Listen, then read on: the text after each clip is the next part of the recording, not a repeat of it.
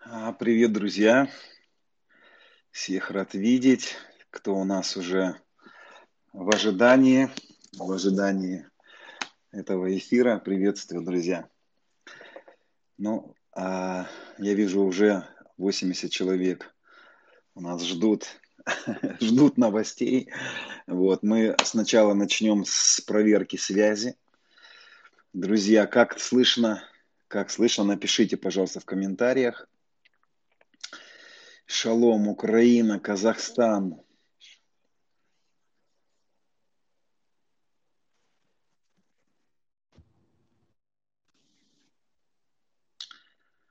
Хорошо, меня слышно хорошо, да? Шалом, Уфа. Слышно меня замечательно.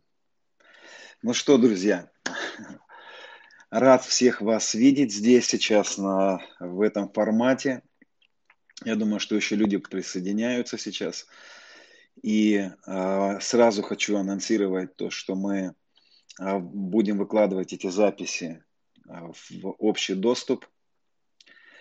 Вот, шалом из Эстонии, приветствую. Приветствую, Эстония. Да, всех приветствую, друзья. Мы будем выкладывать эти записи в, прямой, в прямом доступе на нашем канале на YouTube. У нас будет отдельная папка – вот, в, которой, а, в которой мы будем анонсировать эту школу, а, которая называется «Я новое творение во Христе Иисусе». «Я новое творение». Я даже бы назвал ее так. «Я уже новое творение». «Я уже новое творение». Мы будем с вами погружаться в истины. И у меня очень много информации, если честно. Польша приветствую. Приветствуем а, Кыргызстан.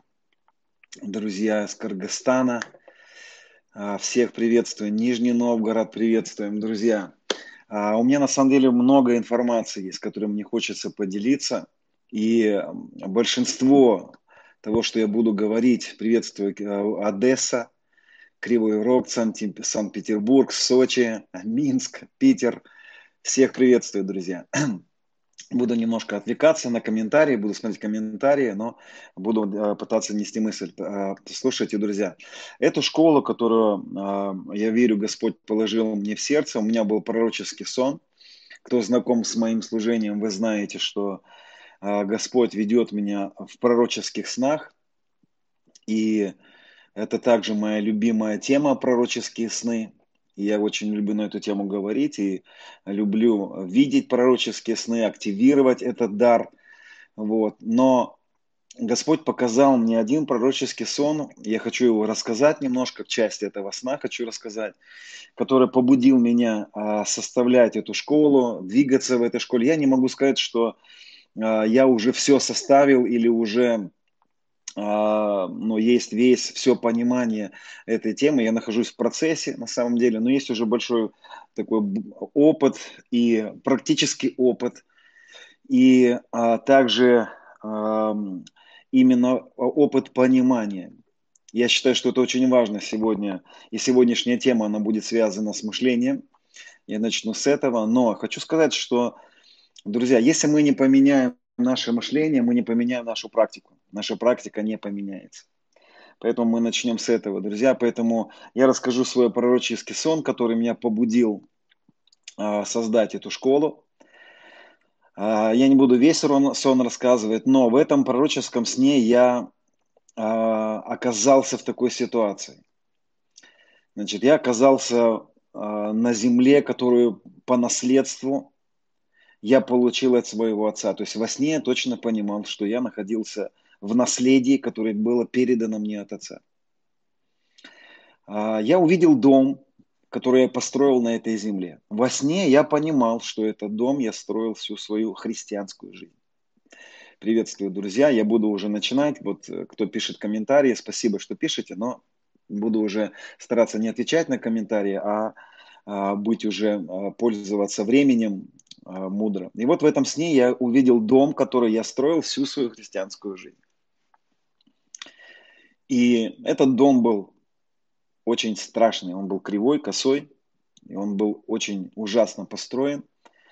Меня очень сильно удивила эта стройка, потому что я четко понимал, что всю свою христианскую жизнь я строил этот дом. Он был очень косой, окна были косо построенные, двери кривые, и все такое. Я был расстроен. Я удивился, как же так? Я потратил всю свою христианскую жизнь, чтобы построить этот дом, и он казался плохим. И вдруг я вспомнил место Писания. Каждый смотри, как строит. Это в послании к Коринфянам написано. И я вдруг увидел большую печь в этом же доме, и я решил затопить эту печь. Я, по, я зажег спичку и зажег дрова в этой печи. И вдруг огонь вырвался из этой печи и сжег весь мой дом. За секунду весь мой дом сгорел. Я был очень расстроен от этого, но вдруг я вспомнил место Писания, что огонь испытает дело каждого. Все это происходило во сне. И все моя, вся моя стройка, она была сожжена. Я был очень расстроен. Во сне я же получал толкование своего же сна. Во сне мне было сказано, показано, что моя стройка – это моя самоправедность, жизнь самоправедности. И я буду попытаться вот в этих темах поднимать эти, эти вопросы самоправедности и так далее. Будем погружаться в это. И огонь, который я зажег, это мое, моя ревность и мое желание двигаться, видеть Бога. Мое же желание, мои молитвы, мои, мое, моя страсть по Богу привела меня к разрушению моей жизни, к, моего, к разрушению моих всех христианских дел. И слава Богу, что Господь разрушает то, что построено не на нем на самом деле. И когда был этот дом разрушен во сне, вдруг я увидел, как на этой территории, которая была дана мне по наследству, я увидел, что стоял четырехэтажный дом. Четырехэтажный дом. И когда я увидел его, вдруг я понял, что мне не нужно было ничего строить. Что отец по наследству дал мне не только землю, но он передал мне и дом. Во сне я понимал, что отец, о котором идет речь, это отец небесный.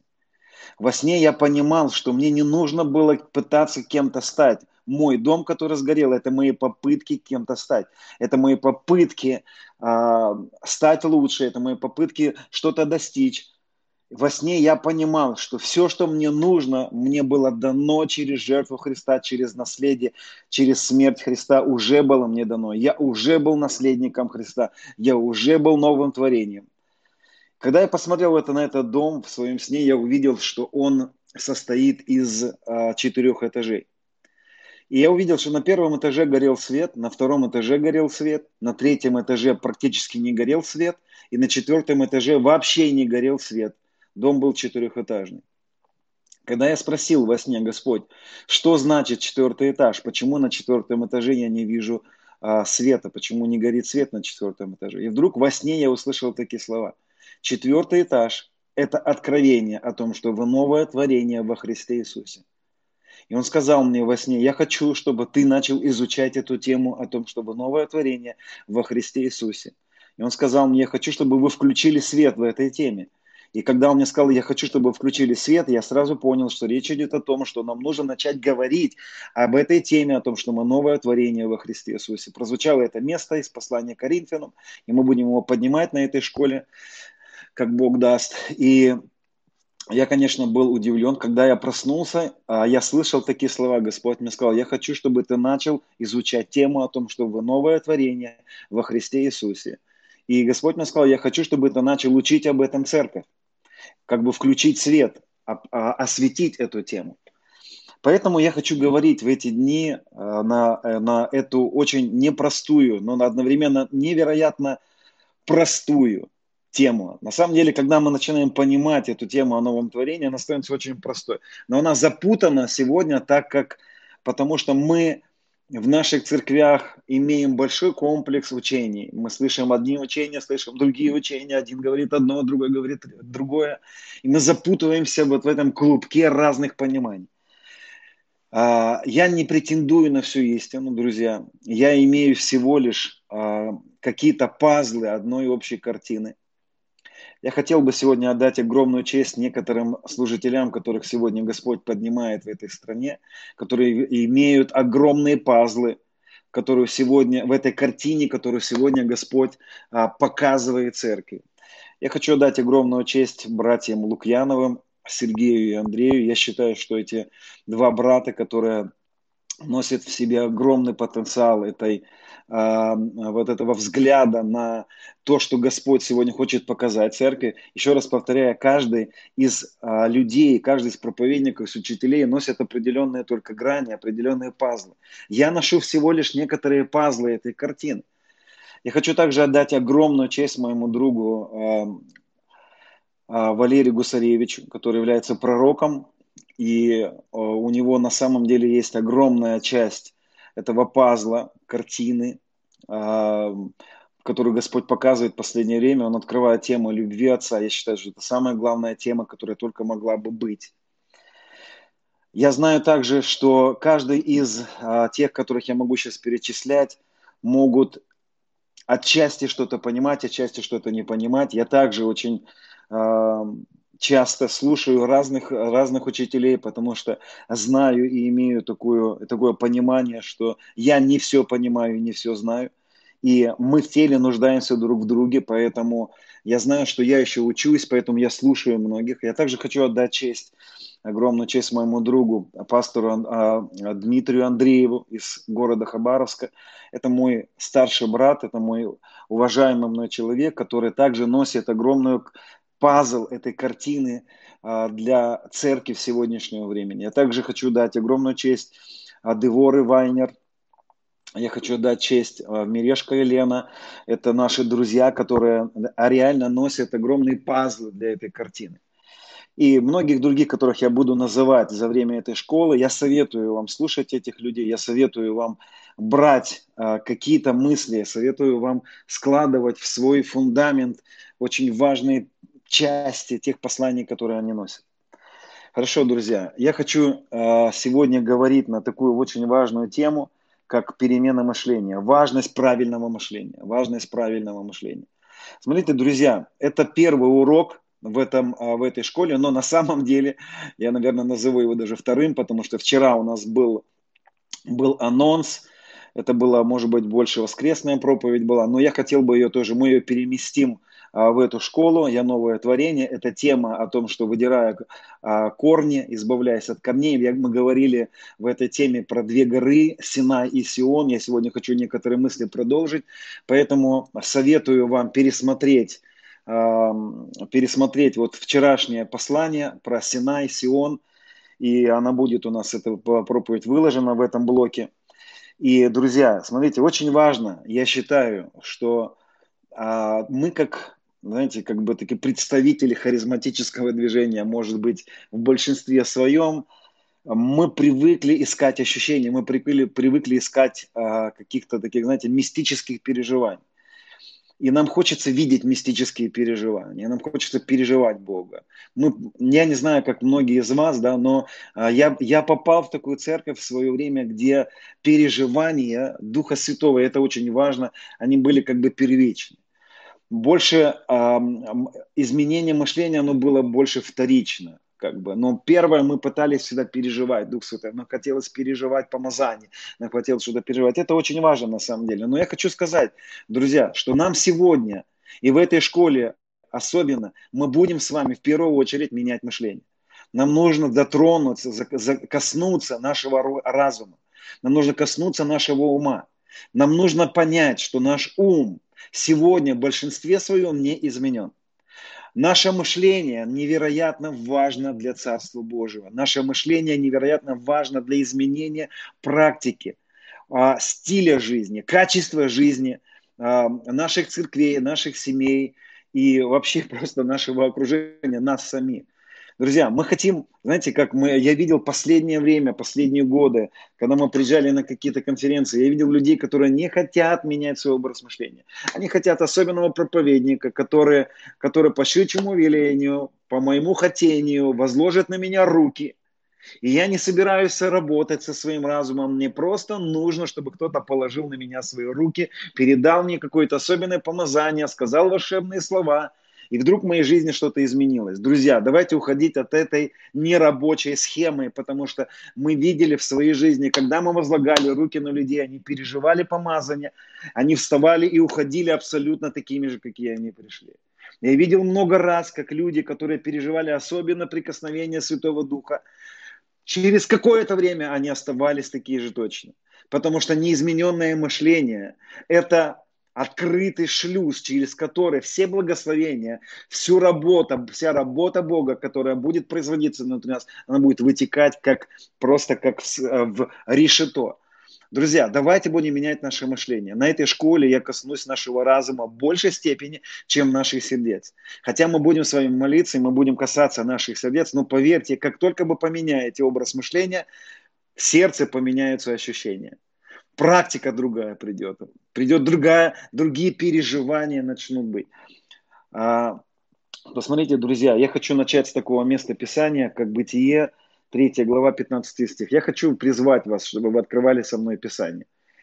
Чтобы вы а, попробовали, как в школе сейчас, как в школе, да, попробовали листать Библию. И я вам скажу, что на самом деле я очень люблю Писание, очень люблю Библию. И могу вам с уверенностью сказать, человек, который не любит Библию, не любит Писание, этот человек по жизни будет догонять других в лучшем случае. Читайте Писание. Очень важно понимать Писание. Бытие 3 глава 15 стих написано. «Вражду положу между тобою и между женой, между семенем твоим и между семенем ее». Послушайте, есть два семени, и мы сегодня про эти два семени будем говорить. Оно будет жалить тебя в голову, а ты будешь жалить его в пету. Оно, кто семя жены, семя жены – это Иисус. Речь идет о Христе распятом, речь идет о миссии Христа. Это семя жены в единственном числе. Не семя во множественном числе, а семя в единственном числе, как и было сказано Аврааму, семя твое в единственном числе. Вот это семя будет поражать, написано сатану в голову. Послушайте, мы боремся порой с бесами, мы порой а, запрещаем бесам, мы можем употреблять власть, но послушайте, ты можешь заизгоняться беса, ты можешь изгонять очень много бесов. Но если у человека есть неправильное мышление, все бесы вернутся туда обратно. Я видел это неоднократно, когда мы изгоняли из людей бесов, и в жизни человека ничего не менялось, потому что у бесов был свой бастион в голове. И нам сегодня не просто с бесами нужно разбираться, нам нужно разбираться с мышлением. Писание говорит, семя будет жалить, будет поражать в голову. Все бастионы дьявола находятся в голове. Убери у человека ложное мышление, бесы сами собой уйдут. Убери у человека ложное мышление, им не за что будет цепляться, они сами уйдут. Я неоднократно видел в своем служении, когда мы приезжали в какую-то церковь, мы проповедовали истину, и Писание говорит, если мы познаем истину, истина сделает нас свободными. Я видел неоднократно, как без возложения рук – я видел неоднократно, когда я даже не молился за людей, люди просто слушали Евангелие, люди просто слушали истину. И когда мы начинали просто прославлять Господа, вдруг в зале начиналось нереальное кривляние, визжание, пищание, хрюканье, и бесы начинали выходить из людей.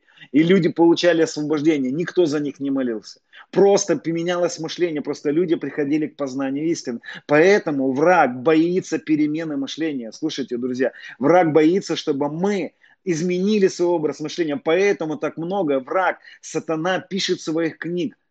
То поэтому дьявол так много проповедует в библейских школах. Поэтому так много сегодня проповеди звучит с кафедры сатаны, с синайского мышления. И я вам советую прослушать то, что мы говорили про Синай и про Сион. Друзья, Писание говорит, что Господь будет поражать в голову сатану. В чью голову?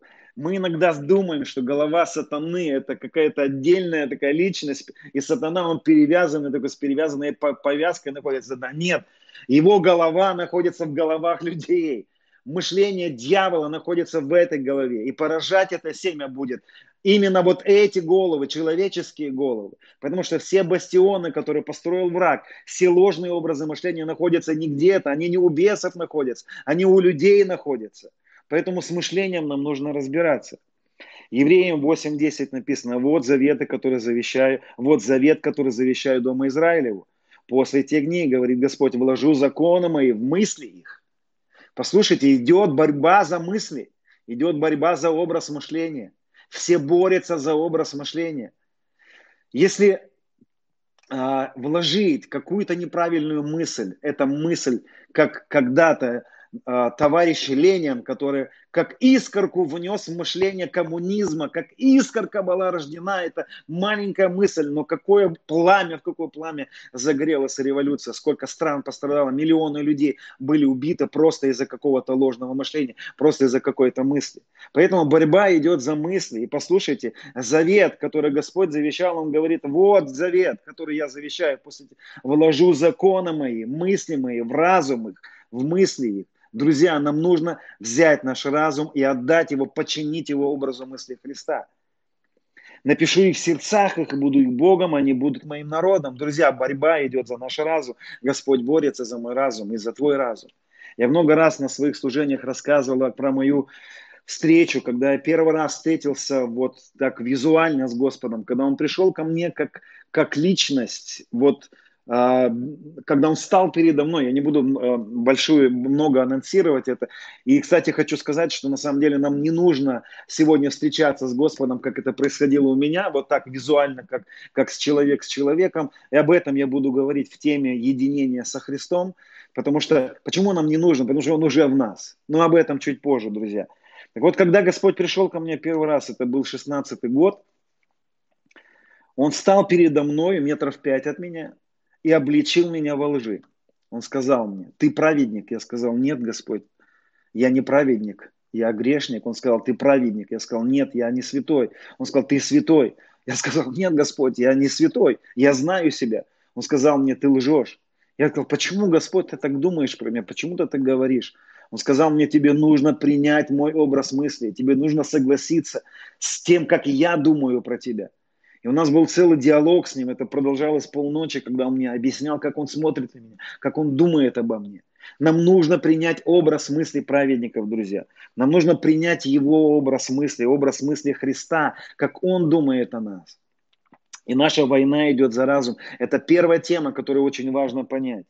И я хочу сказать, друзья, вот в это время я буду говорить много информации, я буду говорить очень быстро – и если вы не успеваете понимать за мной, я вам советую переслушивать эти послания.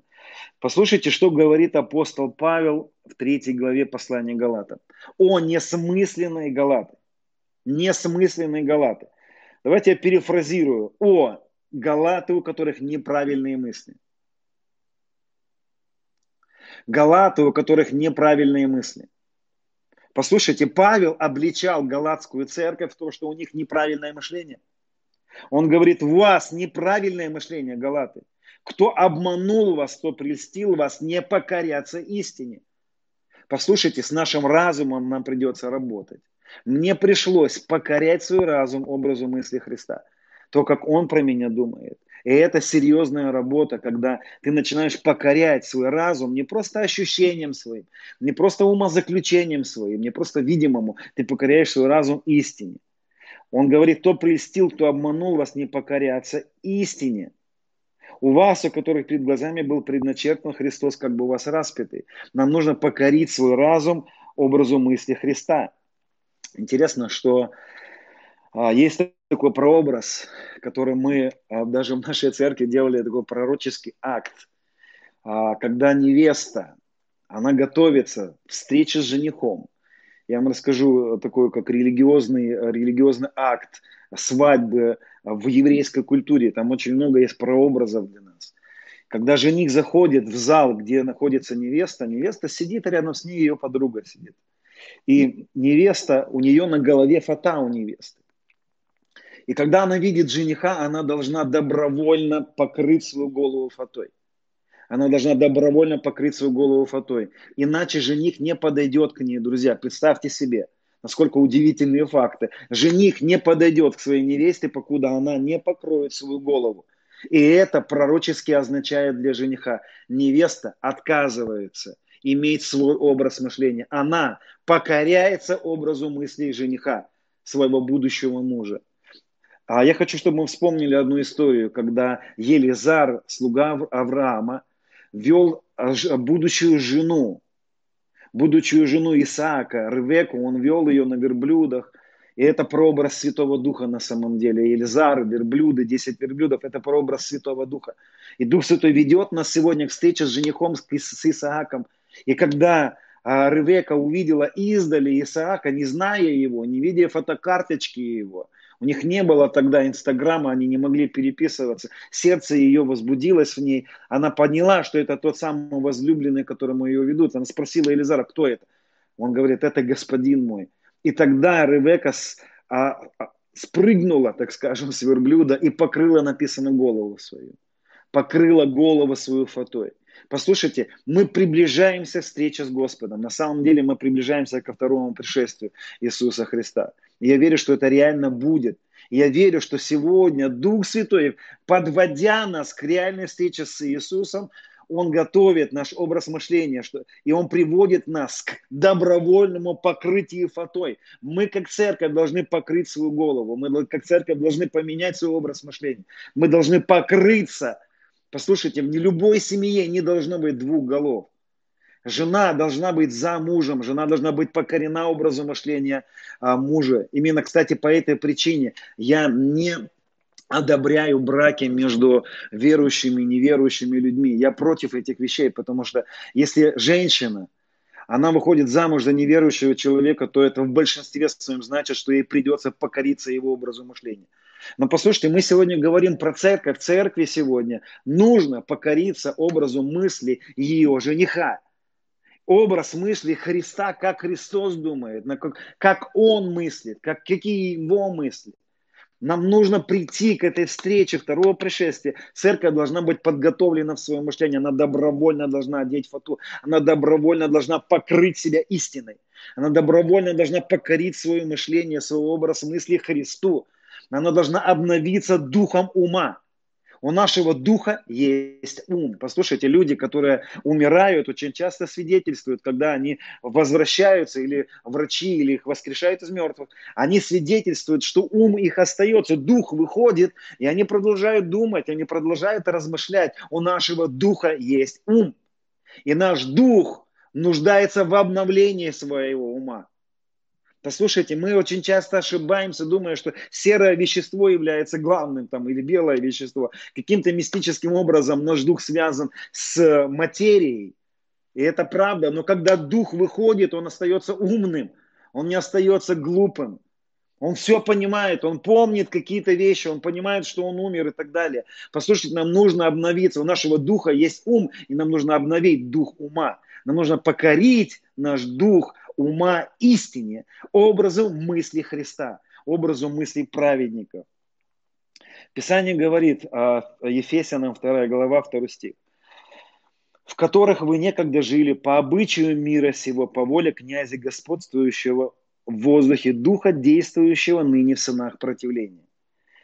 Кто эти сыны противления, спросите вы? Спасибо за хороший вопрос. А я вам скажу, сыны противления сегодня сидят в церквях сыны противления – это не просто какие-то люди, которые где-то там бегают за стенами церкви, антихристы этакие. Сегодня сыны противления находятся на первых рядах церквей. Сегодня сыны противления проникли во все сферы церкви. Сыны противления – это те люди, которые противятся завершенной работе Иисуса Христа. Это люди, которые противятся истине. Это люди, которые не покорили свой разум истине. Это сыны противления. И если мой разум не покорен образу мысли моего жениха, моего Господа, если мой разум до сих пор думает по-человечески, размышляет по-человечески, это не покоренный разум. Это образ мыслей людей, которые называются противники, сыны противления. Сыны противления – это те, которые не принимают образ мысли праведников или образ мысли праведника. Об этом мы будем говорить. Послушайте, друзья, ложное мышление – это ерехоны, это бастионы, которые сегодня стоят на пути к нашему обетованию. Нам кажется, что нам нужно взять 40-дневный пост порой. Нам кажется, что нам нужно взять, сплотиться, друзья, если мы сегодня будем больше едиными, если мы сегодня как церковь возьмемся за руки, и мы возвысим свой голос, если мы еще возвысим его погромче, чем раньше, если мы усилим себя разными нашими какими-то усилениями, которых очень часто у нас в церкви очень много, то Господь услышит нас, если мы особенно смиримся. Друзья, на самом деле – а, все, что мешает сегодняшней церкви или индивидууму, локально или глобально, все, что мешает нам, как, как индивидуумам или как движением каким-то, зайти, пережить обетованную землю, пережить Божью славу, пережить движение Бога, это ерехоны. И ерехоны, послушайте, друзья, ерехоны – это неправильное мышление.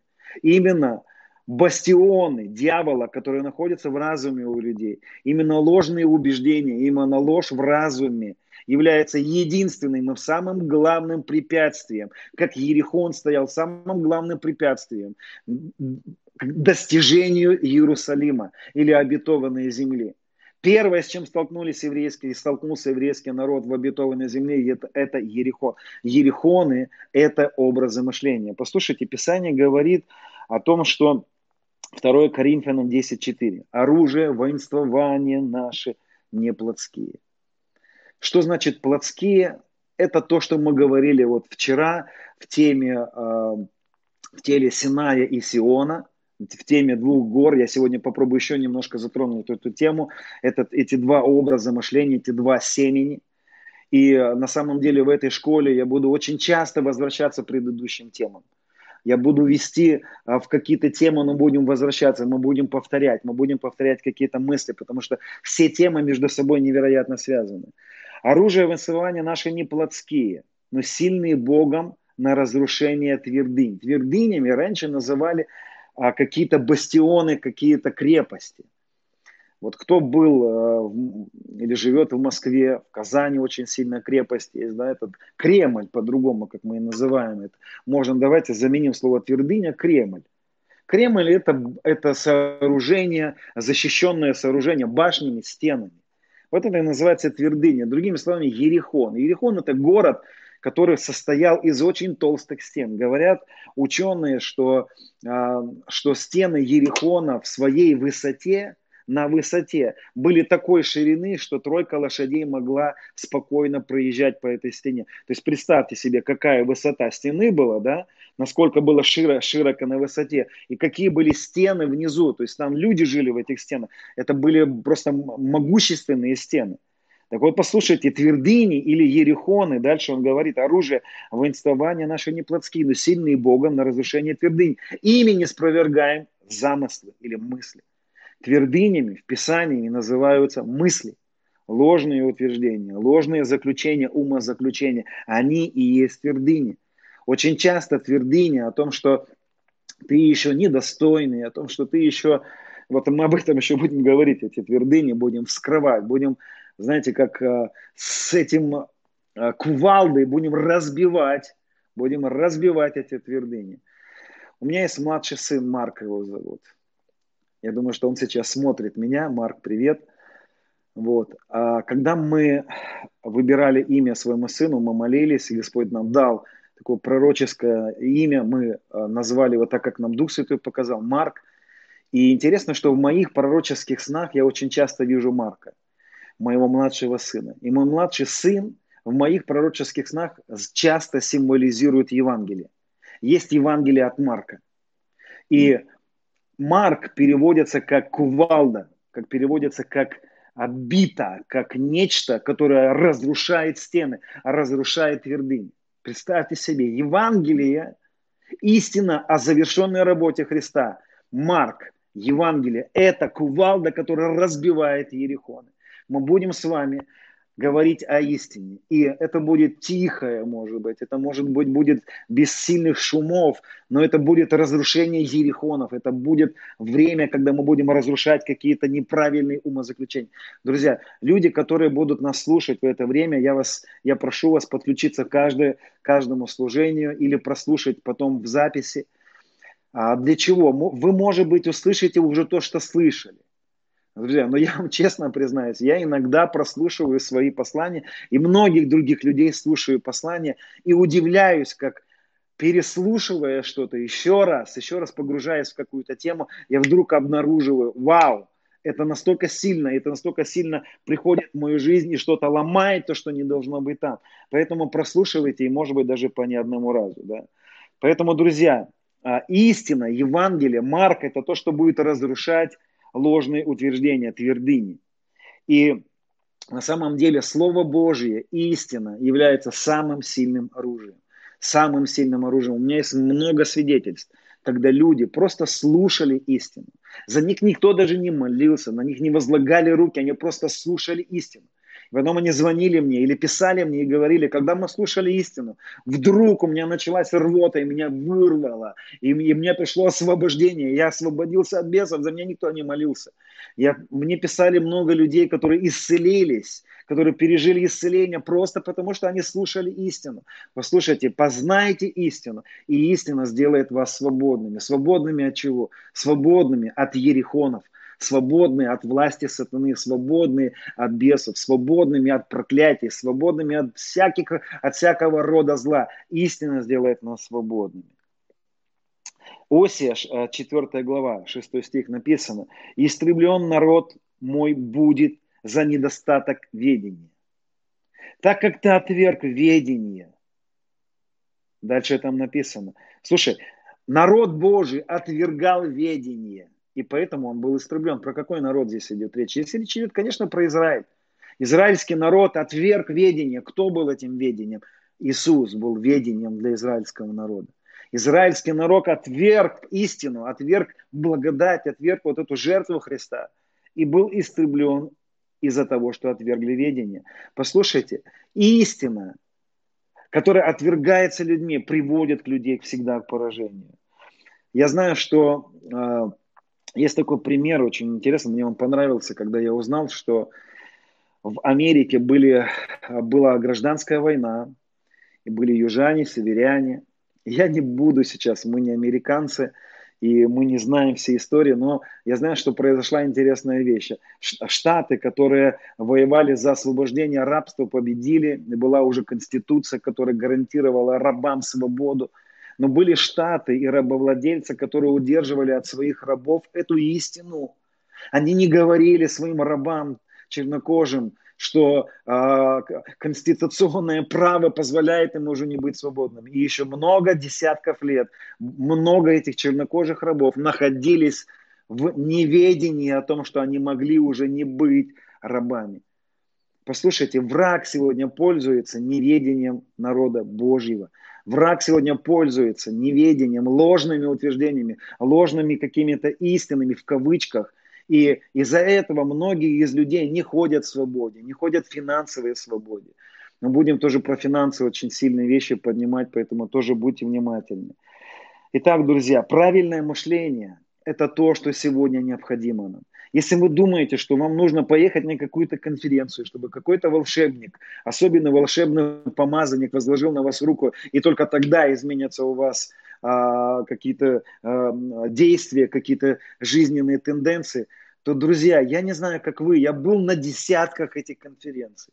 Я подставлял свою голову под всех помазанников, какие только возможно было. И иногда я даже что-то переживал. Но слушайте, я видел людей, которые сильно падали, я видел людей, которых трясло от силы. Но когда они вставали и уезжали обратно в свой дом, они оставались такими же точно, потому что они не меняли свое мышление. Друзья, сегодня нам нужно погрузиться не просто а, нам нужен не просто особенный помазанник, хватит бегать за особенными помазанниками. Нам нужно прийти к этому образу мышления, о том, что мы и есть новое творение, мы и есть эти помазанники. Но об этом чуть позже.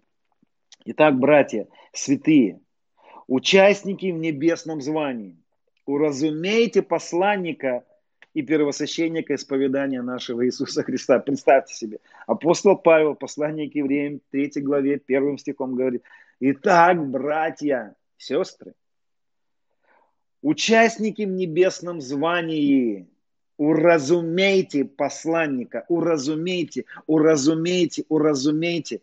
Послушайте, разум, измененное мышление – измененное мышление, нам нужно провести достаточно много времени, чтобы покорить свой разум, чтобы прийти к уразумению посланника и первосвященника исповедания нашего. Исповедание есть, а разумения нет. Мы говорим о том, что Иисус наш Господь, но порой не разумеем этого. И так он говорит, уразумейте, уразумейте, друзья – Дальше написано, им открыто было, что не им самим, а нам служило то, что ныне проповедано вам благовествовавшими Духом Святым, посланным с небес, во что желают проникнуть ангелы, посему возлюбленные. Посему возлюбленные, перепоясав чересла ума вашего, бодрствуя, совершенно уповайте на подаваемую вам благодать в явлении Иисуса Христа, как послушные дети, не сообразуйте с прежними похотями, бывшими в неведении вашем. Мы будем говорить о совлечении греховного тела, о победе над грехом, но это послание Петра, первая глава, первая глава первого послания Петра. Петр говорит о том, что, друзья, мы, вы были в похотях из-за неведения. Другими словами, есть грех сегодня в жизни людей, верующих людей, только лишь не из-за того, что они мало боролись с этим, не из-за того, что они э, очень мало там постились и сил прилагали, из-за неведения. Я хочу вам сказать, друзья, все проблемы в сегодняшней жизни любого из нас, если какая-либо твердыня, если какой-либо ерехон, если какая-либо гадость присутствует в жизни кого-то из нас, проблема неведения. Неведение. Но здесь он говорит, слушайте, перепоясав через ума, бодрствуя совершенно уповайте, бодрствуя совершенно уповайте на подаваемую вам благодать. Так что же имеет в виду здесь апостол Павел, когда говорит перепоясав через ума? Я думаю, что сегодня каждый верующий человек мог видеть и встречался с картинками, когда мы видим э, евреев сегодня, которые пытаются еще исполнять закон. Особенно мы видим, как хасиды, такое течение еврейское, они очень сильно соблюдают, пытаются соблюдать какие-то традиции. И у еврейского народа в Писании была такое, такая, а, так скажем, не просто традиция, заповедь была, данная Моисеем носить тфилин. Что такое тфилин? Вы сейчас вспомните, когда видели евреев, которые одеваются на голову, такую квадратную, квадратную такую коробочку, перевязывают это все ремнями, голову и, и, и руку, правую руку, и на руку они одевают также коробочку, и перевязывают особенно руку. И там и очень удивительные прообразы. И послушайте, эта коробочка, в этой коробочке есть дверочка. У этого филина есть дверочка. И в эту коробочку клалась маленькое местописание, свиточек, который был написан на еврейском языке арамейскими буквами, которое что-то говорило из Писания. И когда они брали эту коробочку, открывали, засовывали туда свиточек и закрывали коробочку. И это был прообраз для нас сегодня, потому что филин, мы не одеваем филин сегодня, мы не одеваем эти коробочки, которые носили евреи, потому что все это была тень будущего, все это было прообразы для нас, друзья – но интересно, что Моисей заповедал каждое утро, утро должно было начаться с перепоясывания ума. С чего начинаем мы свой день, друзья? С чего начинаем мы свое утро? Очень часто мы свой ум начинаем с Инстаграма, с Фейсбука, с новостей. Чем только мы не перепоясываем свой ум с самого утра. Но я вам хочу сказать, что это была пророческая заповедь. Нам нужно перепоясывать свой ум каждое утро. Нам нужно научиться перепоясывать свой ум истины. Нам нужно пророчески, как бы, как бы в прообразе. Нам не нужно, не бегите в синагогу и не покупайте филин. Не надо нам это сегодня делать. Нам нужно это сделать уже, нам нужно этот филин в голову поместить. У нас это должно быть уже внутри. Наш духовный ум должен быть перепоясан истиной. Нам нужно помещать в свой разум истину о завершенной работе Христа каждый день. Нам нужно это делать каждый день. Послушайте, это было не зря дано. Это были такие пророческие заповеди каждое утро. Благочестивый еврей должен проснуться. Первое, что он должен сделать, он должен навязать филин, он должен открыть Тору и читать Тору. Все начинается со Слова Божьего. В начале было Слово. В начале было Слово. Нет, а я хочу, чтобы на меня просто возложили руки. Я хочу попасть на волшебную конференцию, чтобы какой-то волшебный проповедник, особенным помазанием, совершил на мной абракадабру какую-то. И я вдруг, знаете, как на, а, как ничего не делая, вдруг со мной произошли изменения. Нет, друзья. Каждое утро нам нужно перепоясывать чересла своей ума истины. И не просто истиной, не просто какими-то местами Писания, а истиной о завершенной работе Иисуса Христа. То, о чем мы будем говорить здесь. Интересно, что когда мы читаем про Антихриста, мы видим, что Антихрист тоже ставит свои печати на лоб и на руку. И там тоже была, помните, тфилин, он одевался на лоб, и он одевается на руку, что означает «думай, как говорит Писание, и поступай, как говорит Слово Божье».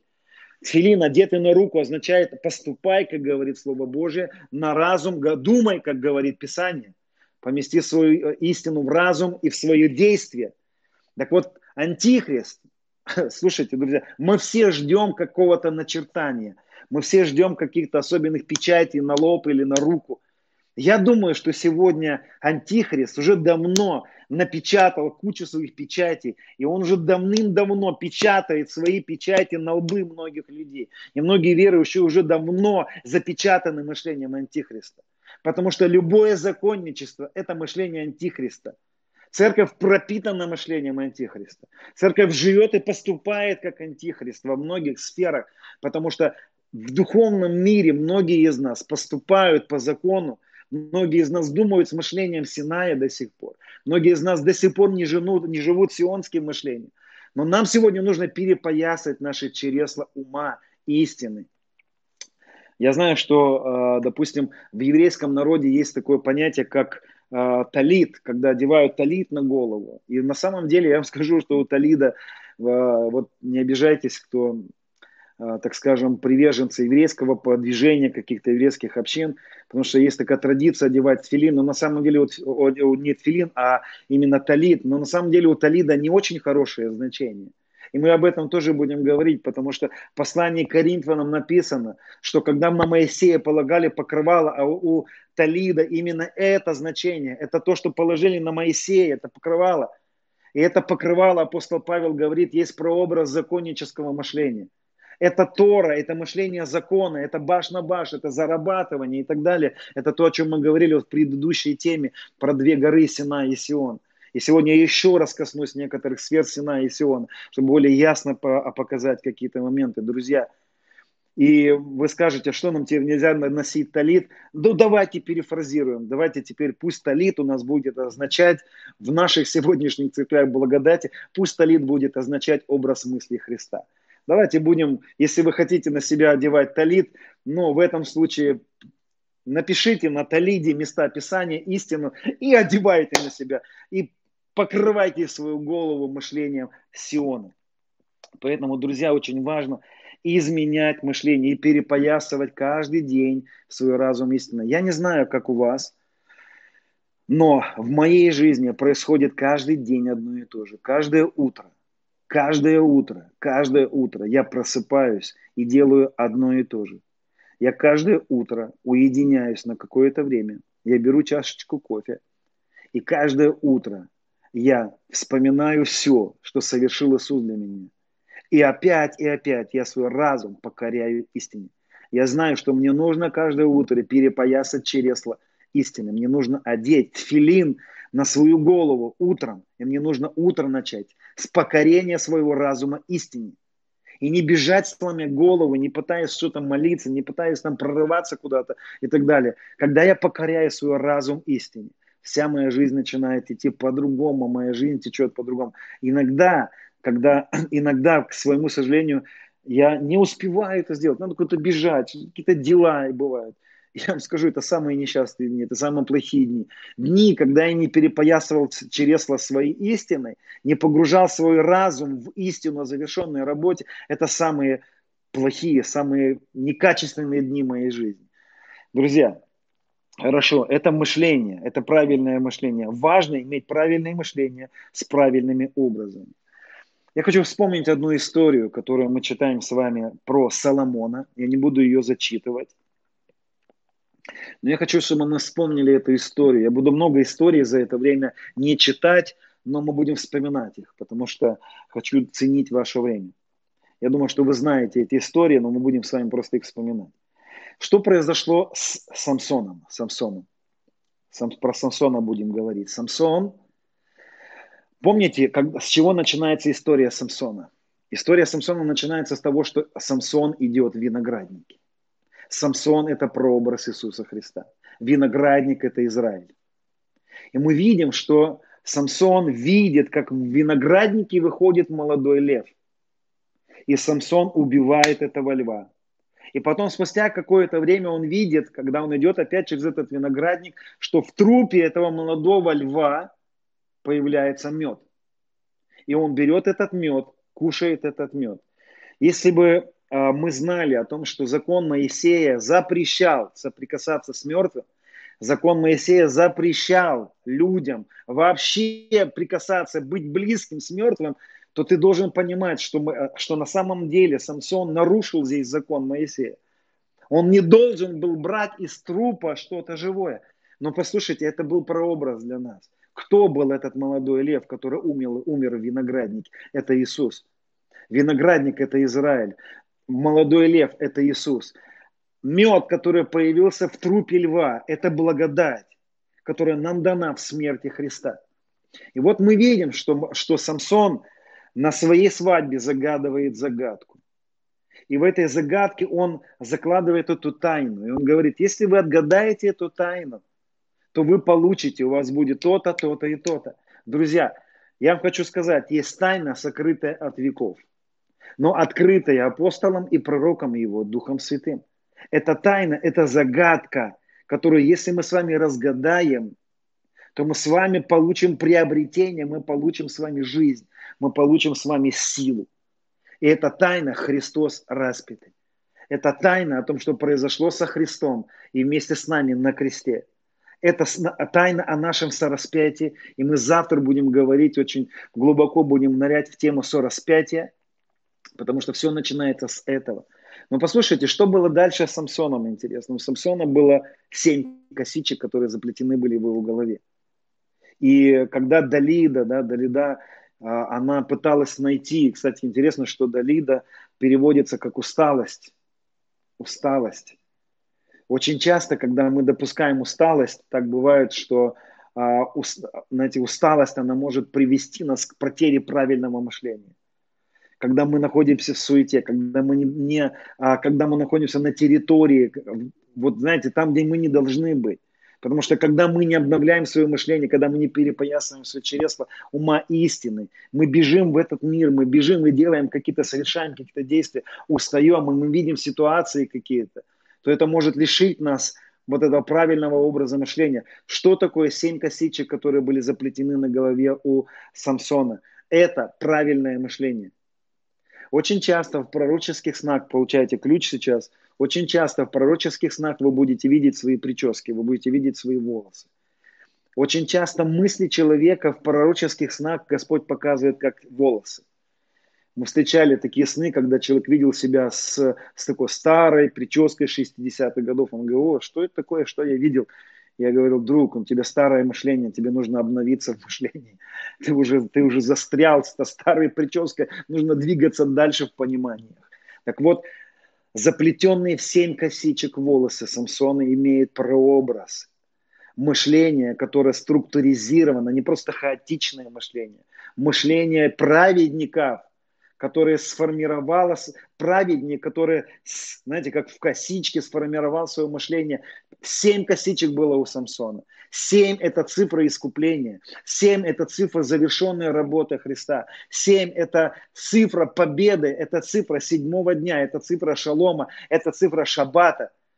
Это то, куда Иисус ввел нас через свою смерть в шаббат. Дай Бог, мы тоже будем об этих вещах более подробно говорить. Так вот, послушайте, сила Самсона была, была в его косичках. Сегодня мы можем иметь какие-то, искать, где сила, брат, в чем сила, брат. Мы можем читать книги, как же был вот этот проповедник, он ходил в силе. А как же тот проповедник ходил в силе? А как же ходить в силе? А как же, где, где найти силу просто жить иногда? Знаешь, где найти силу проходить свои обстоятельства? Где же найти силу? Послушайте, в правильном мышлении, если ты заплетешь свои волосы, свои мышления в семерочку, если ты погрузишь свое мышление в искупительную работу Христа, то поверь мне, у тебя будут силы проходить все обстоятельства. У тебя будут силы противостоять врагу. У тебя будет силы изгонять бесов. У тебя будут силы на все обстоятельства, которые тебе нужно будет пройти.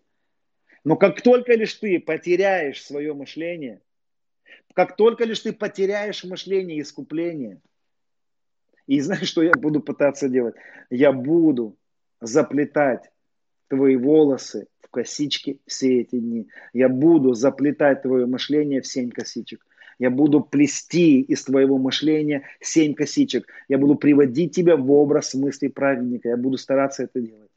И, послушай, я уже несколько лет заплетал и свои волосы, свое мышление в искупительную работу, заплетал мышление нашей церкви. И где бы я только не приезжал, в какую бы церковь я не приезжал, я говорил, друзья, если вы хотите и вы ожидаете, что я приехал в эту церковь, и вы думаете, что вы, я приехал, чтобы возложить на вас руки и повалять вас просто на, на полу, и вам было хорошо, то вы ошибаетесь. Я приехал заплетать ваш образ мышления. Я хочу поменять ваше мышление. Я хочу уехать и оставить людей счастливыми. Я хочу уехать и оставить людей силой, силой проходить какие-то обстоятельства. Поэтому, друзья, не позволяйте обстоятельствам Далидея убрать у вас правильный образ мышления. Не позволяйте ситуациям а, каким-то обстоятельствам. И, кстати, тоже у нас будет тема об искушении, о первом грехе. И я вам скажу, что на самом деле сатана в Эдемском саду украл правильное мышление у Евы. Он вывел людей в самоправедность, вывел людей из правильного мышления. Он лишил их семи косичек, точно так же, как он это сделал с Самсоном. То есть еще раз хочу сказать, семь косичек – это правильное мышление. Семь косичек – это правильное мышление, друзья. Это мышление, подчиненное или покоренное истине о завершенной работе Христа. Хорошо, друзья, это я сейчас пытаюсь так э, как бы систематично доказать вам, что поменять свой образ мышления также важно. И на самом деле более важно, чем что-либо мы думаем сегодня. Да. Хорошо, друзья. А я хочу вам сказать еще один момент очень важный. Я встречаю сегодня очень много людей, которые слышат истину, но не слушают. Вернее, наоборот, слушают истину, но не слышат ее. Я еще раз хочу сказать, друзья, я вижу людей, которые слушают нас, но не слышат это, это так бывает, что мы слушаем просто как информацию, но мы не собираемся применять ее, мы не собираемся, знаете, как преобразить свой разум. Вот Писание говорит, что не принесло слово слышанное, не растворенную веру услышавших. Друзья, если мы возьмем эту информацию, если мы возьмем информацию о завершенной работе Христа, о, о новом творении, о вот этой всей победе Христа, мы узнаем о ней и не, собер, и не соберемся жить, и не сделаем ее истиной своей жизни, а нам будет мешать принять эту истину, весь наш видимый мир, потому что все, что вы будете видеть вокруг, будет всегда противоречить тому, что мы будем говорить сейчас. И в эти дни. Если мы не покоримся истине, если мы не собираемся жить в соответствии с истиной, а просто собираемся узнать очередную доктрину, очередную какую-то, очередное чье-то умозаключение, поверьте, вам не принесет это пользы. Вся эта школа не принесет пользы, и многие другие послания останутся просто на уровне какого-то знания. Поэтому я хочу вам сказать, что вот Матфея 13 глава написано с 11 стиха. Он сказал им ответ, для того, чтобы вам дано знать тайны Царства Небесного, а им не дано. Ибо кто имеет, тому дано будет. Послушайте, а кто имеет? Имеет это те люди, которые не просто слушают, а которые работают со своим разумом и покоряют свой разум истине. Тем дано будет и приумножится в их жизни. А кто не имеет, а кто не имеет? Это те люди, которые слушают Слово Божье и не растворяют ее истины, и не собираются менять свой образ мышления. У тех и отнимется то, что имеет, то есть они потеряют то, что имеют, Потом говорит им притч, а, потому говорит им притчами, что не видя не видят, слыша не слышат и не разумеют. Вы же слушаете значение притчи сетели. Ко всякому слушающему слово о царстве и не разумеющему. Послушайте, да? То есть мы можем слушать и не разуметь. Слушать и не разуметь. Всякому слушающему. Но не разумеющему. Разумеющие люди – это те, которые не просто слушают, а те, которые видят противоречия в своем разуме, разбираются с этими противоречиями и соглашаются с истиной. Слушайте, те, которые всякому, кто слушает слово о царстве и не разумеет, приходит лукавый, похищает посеянное в сердце его. Вот кто означает посеянное при дороге. Друзья, я сегодня знаю много людей, которые слушали истину, но они так и не собирались углубиться в этой истине. Они не собирались. Знаете, я еще раз повторю, я вижу столько людей, которые не хотят поработать со своим мышлением.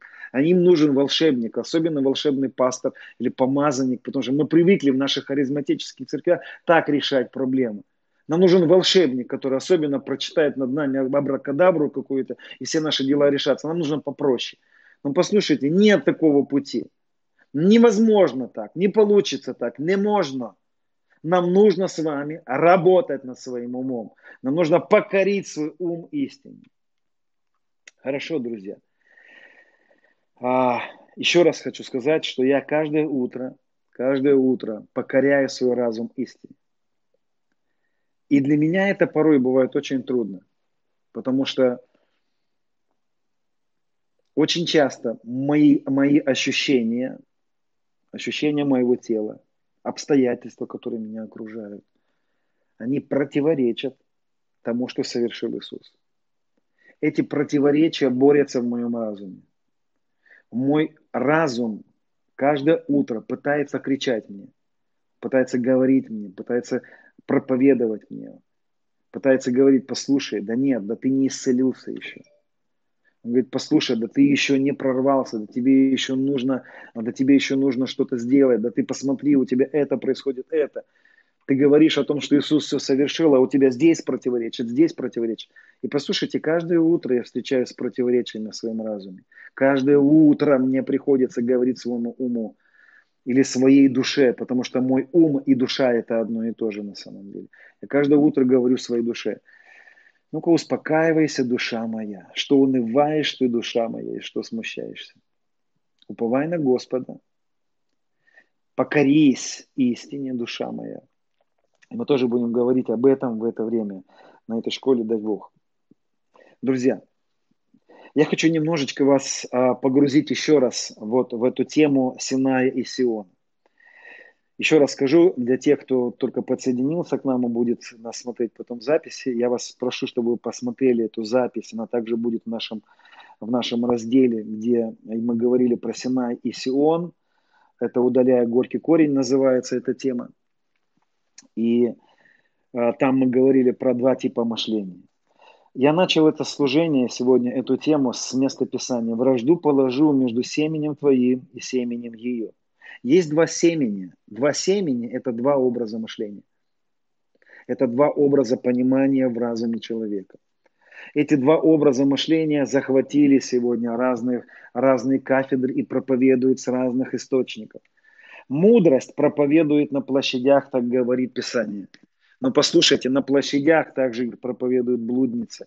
Блудница или по-другому, как я ее называю, плевел, он точно так же сегодня пытается проникать в жизнь церкви. И Писание говорит, что враг душ человеческий, придя, посеял плевел. И церковь, на самом деле, спустя уже сто лет, она была охвачена плевелами. Мы недавно с супругой были в тех местах, где зарождалась вот э, в первая церковь, где, где была Антиохия, где была Ладыкия, где зарождались вот эти первые семь церквей – это колыбель цивилизации, да, Византийская э, империя. И мы удивлялись, когда посещали эти церкви, что уже третий век, третий век, и церкви уже отступали от истины. И церкви уже не ходили в евангельской истине. И они уже были поглощены плевелами, они уже были поглощены достижением праведности, уже были особенные люди, уже был клир, уже был мир, уже были да, особенные праведники, святые, которые своими делами, в кавычках, достигали своей святости, и уже были люди, которые ими восхищались, и им давали особенные статусы. И уже люди разделялись на вот это священство, священство Левия, оно уже проникло тогда в церковь, друзья. И смотрите, эти два образа мышления, два семени, это образы мышления. Послушайте, положу вражду между двумя семенами. Семя – это мысли. Семя – это семечко. Истина, завершенная работе Христа – это пшеница. Самоправедность – это плевел. Синайское мышление – это плевел. Сионское мышление – это пшеница. Мышление Сиона, мышление праведности, мышление а, благодати, мышление завершенной работы Иисуса Христа – это пшеница. Самоправедность и все остальные функции самоправедности я сейчас более подробно попытаюсь еще раз продиктовать некоторые вещи, которые я уже озвучивал вчера. Послушайте, что такое, что такое мышление Синая или мышление Плевела? Вот интересно, что здесь хочу заострить свое внимание еще, друзья. Послушайте, Плевел, в еврейское слово Плевел, оно читается как זנות, זנות. Послушайте, זנות, от этого слова произошло слово блуд, потому что в иврите слово плевел и блуд – это одно и то же слово. Плевел и блуд на иврите זנות. Чувствуете похожее, да? זנות, блуд. Так вот, плевел – это блуд, это семя, принятое не от того. Послушайте, есть церковь на самом деле приняла, она блудила, она приняла ложные мысли, она приняла ложные мышления. Это плевелы, это мышление Синая, которое проникло, это законническое мышление. Она приняла это семя, этот знут, это плевелы. И плевело распространился в церкви, законническое мышление. Синайское мышление – это мышление блуда, это мышление плевела. Так вот, я сейчас в таких в тезисах попробую еще раз озвучить, что такое синайское мышление. Слушайте. Первое, синайское мышление, вот что говорит. Я не имею, потому что основываю свое понимание на видимом. Синайское мышление, мышление плевела, основывают свою жизнь на видимом. Люди, находящиеся на Синае, проповедники Синая, будут озвучивать вам видимые вещи. Они будут говорить, вот видите, вы грешите, у вас есть грех, значит, у вас еще есть грех, значит, нам нужно бороться с грехом. Слушайте, первое, люди на Синае основывают свое учение и понимание себя на видимом и на ощущениях. Для людей Синая то, что они чувствуют и видят в своей жизни, является первопричиной. И это основание. Я не имею, говорят эти люди, потому что основывая свое понимание на видимом. Я не вижу исцеления, значит, я не исцелен. Я не имею победы над а, следствиями греха, я не имею благословения, я еще не благословен, я все еще прошу Бог благослови меня. Я еще не имею благ, потому что я их не чувствую, я их не вижу.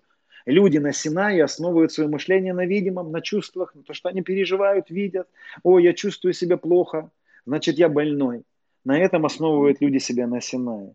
Второе, то, что делают люди на Синае. Я зарабатываю. То есть люди зарабатывают, потому что синайское мышление приводит человека к мышлению. Так как у меня нет, допустим, исцеления, мне нужно сделать что-то особенное для Бога, чтобы Бог дал мне это. Это мышление закона. Это мышление закона. Отношения с Богом на Синае строятся как работник и наемник как работник и тот, кто нанимает на работу. Да? То есть раб и господин. То есть мы на Синае люди строят так взаимоотношения с Богом. Бог это начальник, я раб, я должен сначала потопать, чтобы полопать, чтобы начальник дал мне какое-то благо. То есть еще раз, я основываю свое мышление на том, что я вижу, на том, что я чувствую. Это синайское мышление.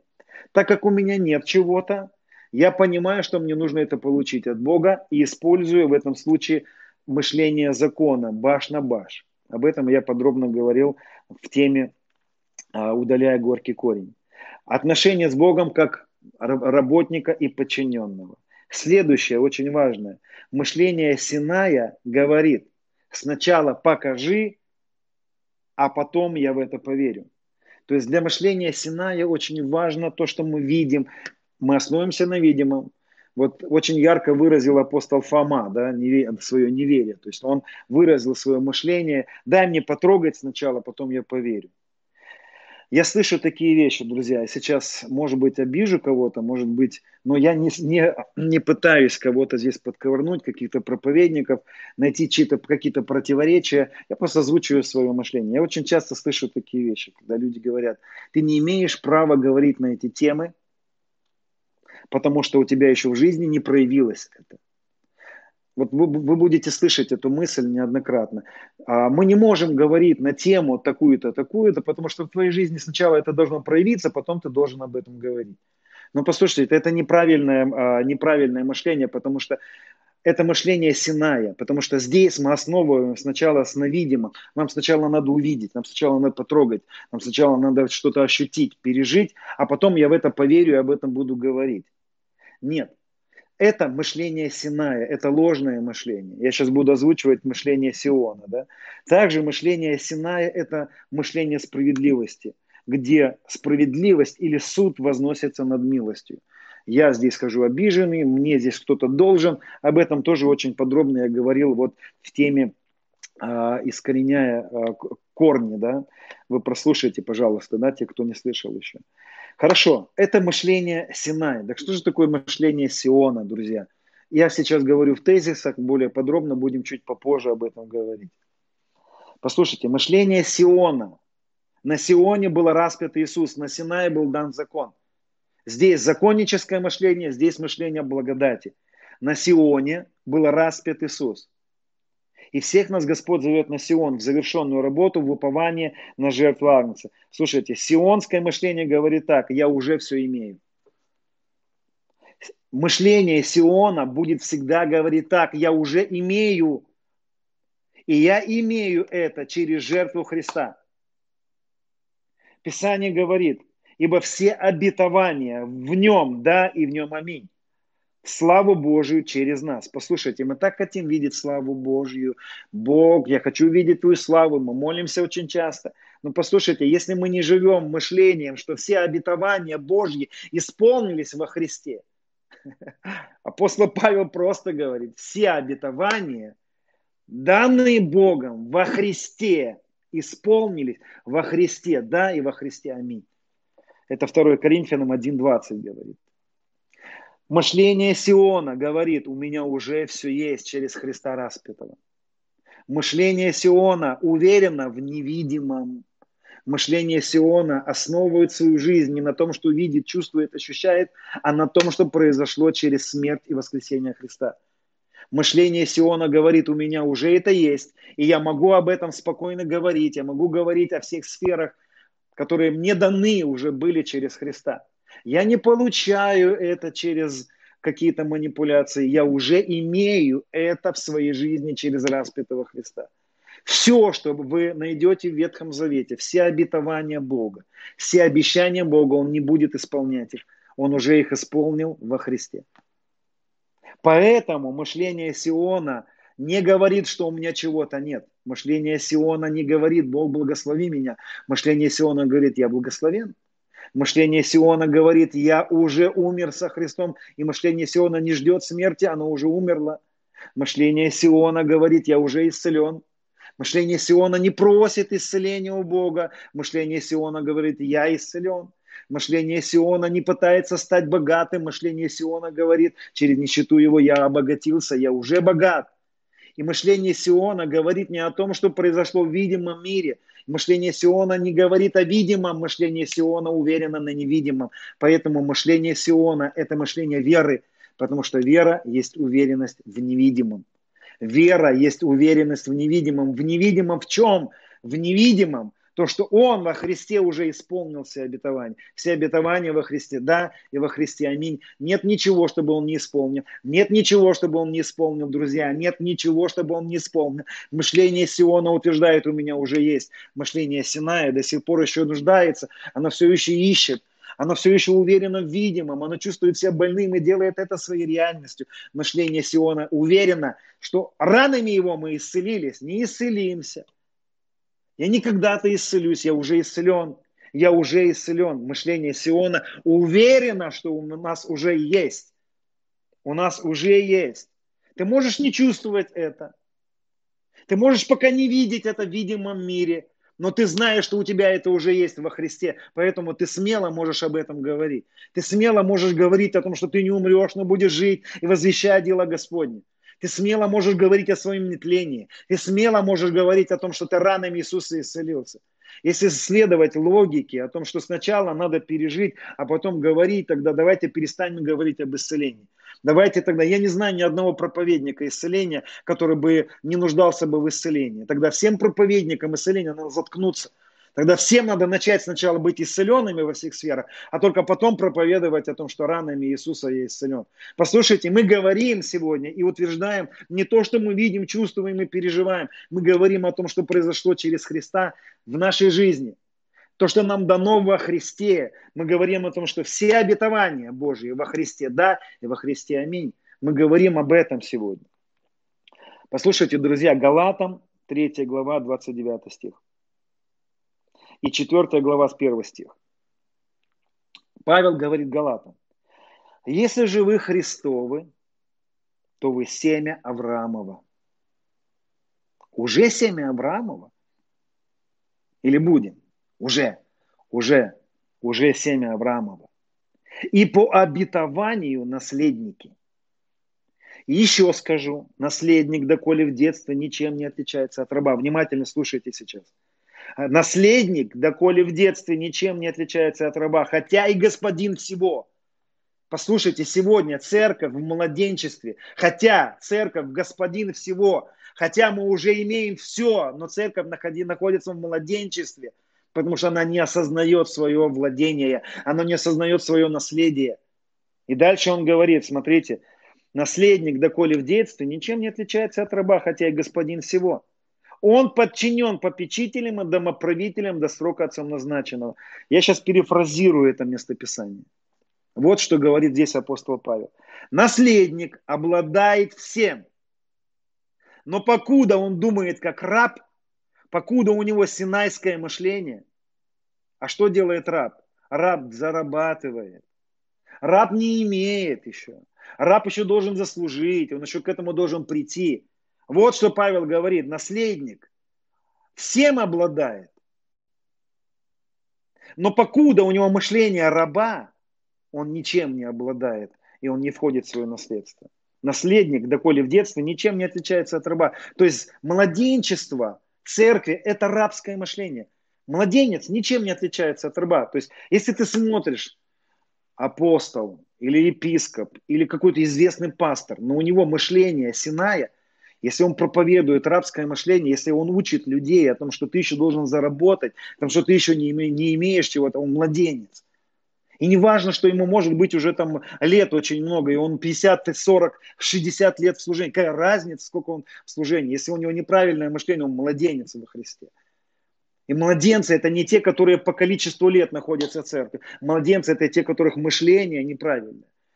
Наследник, наследник всего но он не зайдет в свое наследие, потому что он ничем не отличается от раба. У него рабский менталитет.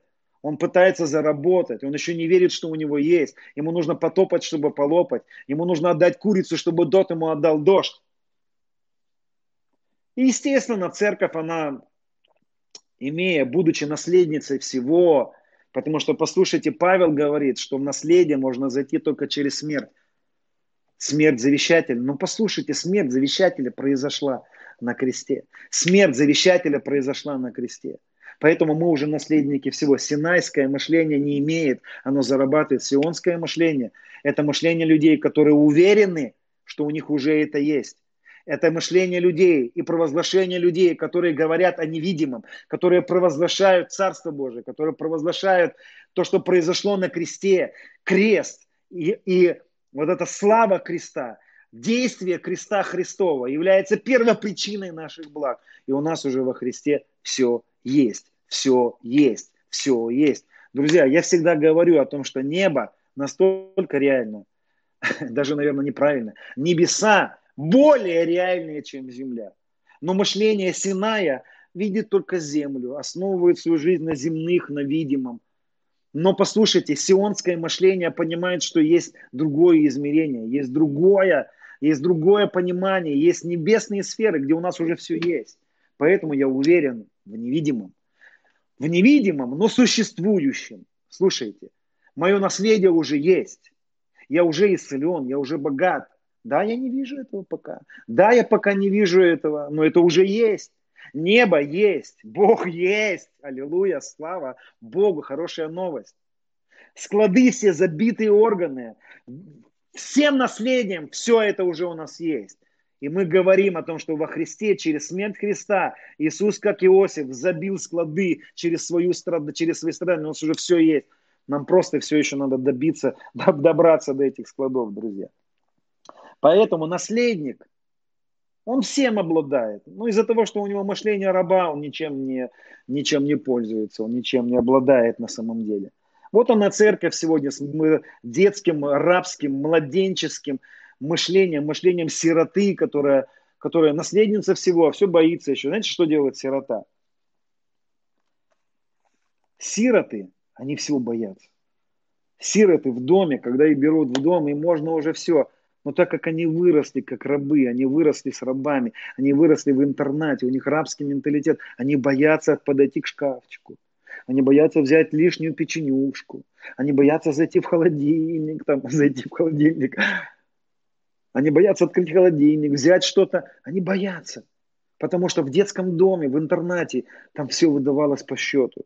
Там нужно было быть сначала хорошим мальчиком, хорошей девочкой, и только тогда тебя похвалили. Даже Дед Мороз не выдавал подарки просто так, потому что сначала надо было прочитать стишок или станцевать. Даже Дед Мороз – это законник. Дед Мороз – это мышление Синая, это мышление законничества. Сначала надо что-то сделать, а потом Бог что-то даст. Друзья, у нас уже все есть. Мои дети всем обладают.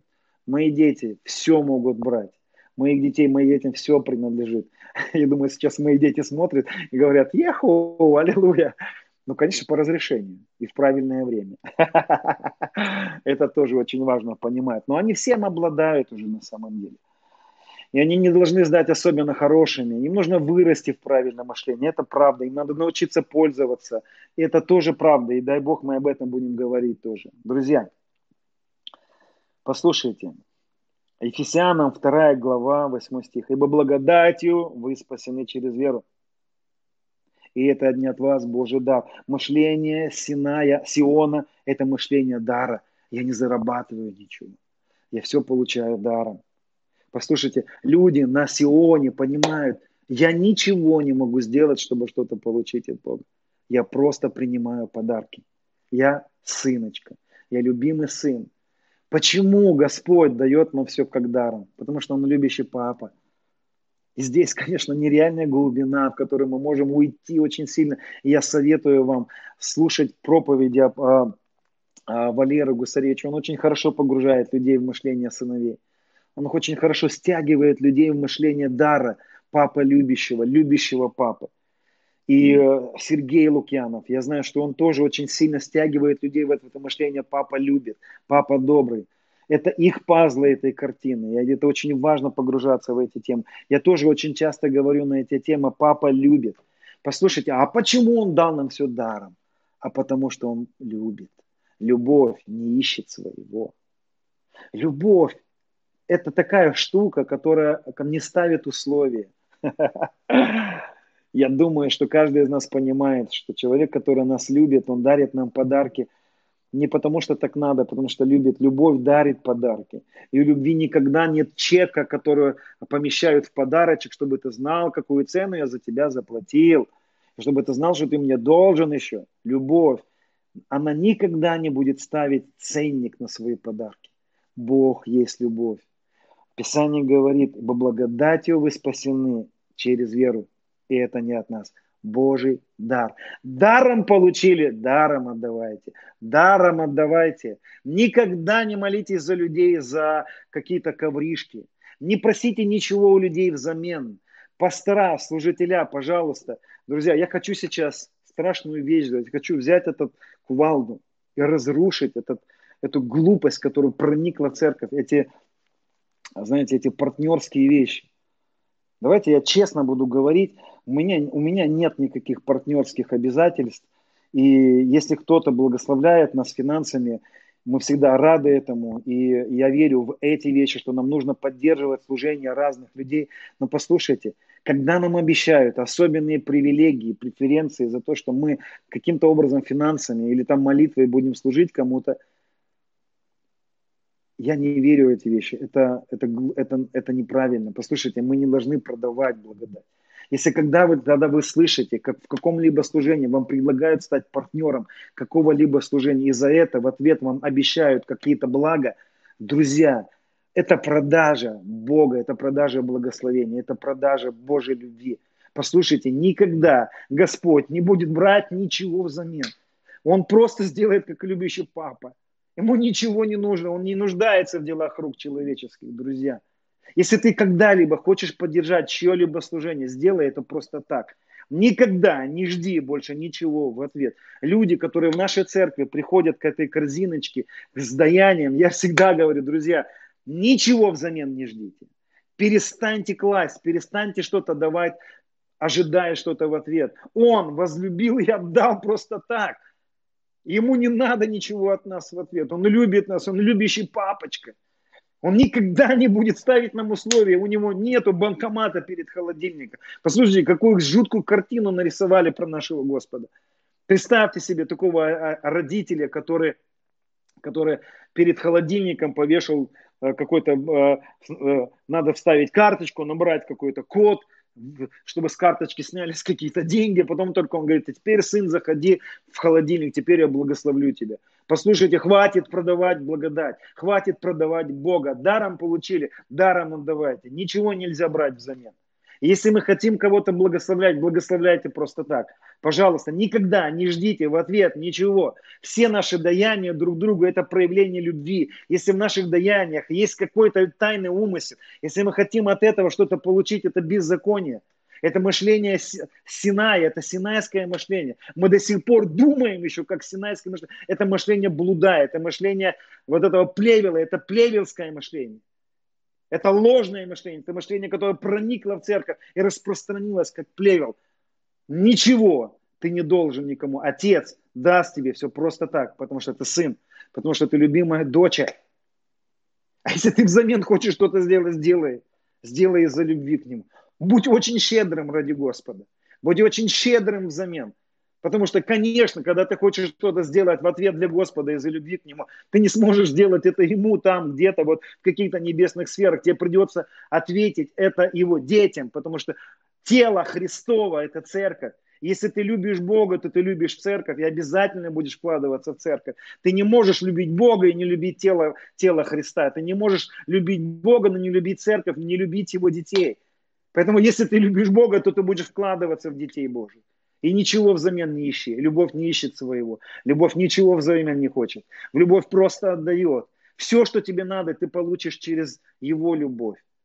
Все, что тебе надо, ты получишь как подарок. Даром получили. Даром получили. Хватит, вешай ценники на Божью благодать. Хватит, вешай ценники. Я однажды слышал, как Тебе Джошуа, такой известный из проповедник, как он молился за одну женщину, и она не получила исцеления. И он был очень удивлен, он сказал, Господь, как это? Это нонсенс в моем служении, чтобы человек не был исцелен. И он сказал, Господь, почему она не может быть исцелена? Я молюсь за нее, она не исцеляется. И Господь ему сказал, потому что до тебя, когда молился за нее другой пастор, он попросил от нее деньги. Он сказал, тебе нужно отдать мне сначала деньги, и я помолюсь за тебя. И он сказал, он блокировал ее принятие моей благодати. Это мышление, когда мы до сих пор думаем, что мы что-то должны сначала сделать. И только тогда мы получим от Бога. Это плотина для получения благословения от Бога. Послушайте, сегодняшняя церковь, она просто построила нереальные плотины. И поэтому люди сегодня верующие умирают. Поэтому много сегодня благодати и благословения не приходит в жизни детей Божьих. Потому что мы настроили плотин. Потому что в умах людей очень много есть этих, этих твердынь я должен что-то сначала сделать, я должен быть достаточно хорошим. Я мало сегодня молился, а я сегодня вообще не читал Писание, а я не был на собрании. Ему настолько причин, первопричин для получения что-то от Бога. Послушайте, эти поганые плотины должны быть разрушены. Ты ничего не должен. Папа любит просто так. Папа любит. Послушай, папа любит тебя, доча. Папа любит тебя, сын. Все, что он хочет дать тебе, он дает тебе как подарок, как любимчику, как своему любимчику, как своему любимчику, любимая дочь, любимый сын. Отец не знает, как, что он может еще сделать. Его сердце кипит от желания что-то сделать для своих детей. Это всегда так будет думать любой хороший отец. И он ничего не попросит взамен от своих детей. Друзья, это поганое мышление Синая, это плевелское мышление. Все эти вот эти вот заборы, которые понастроили, все эти бастионы, которые понастроили, которые мешают детям Божьим войти в обетованную жизнь, получить обетование. Сегодня мы разрушаем Ерехоны. Один из Ерехонов, который я долблю сейчас, вот этим кувалдой, этим молотом истины, это бастион о том, что мы должны сначала что-то сделать или быть достаточно хорошими, чтобы что-то от него получить.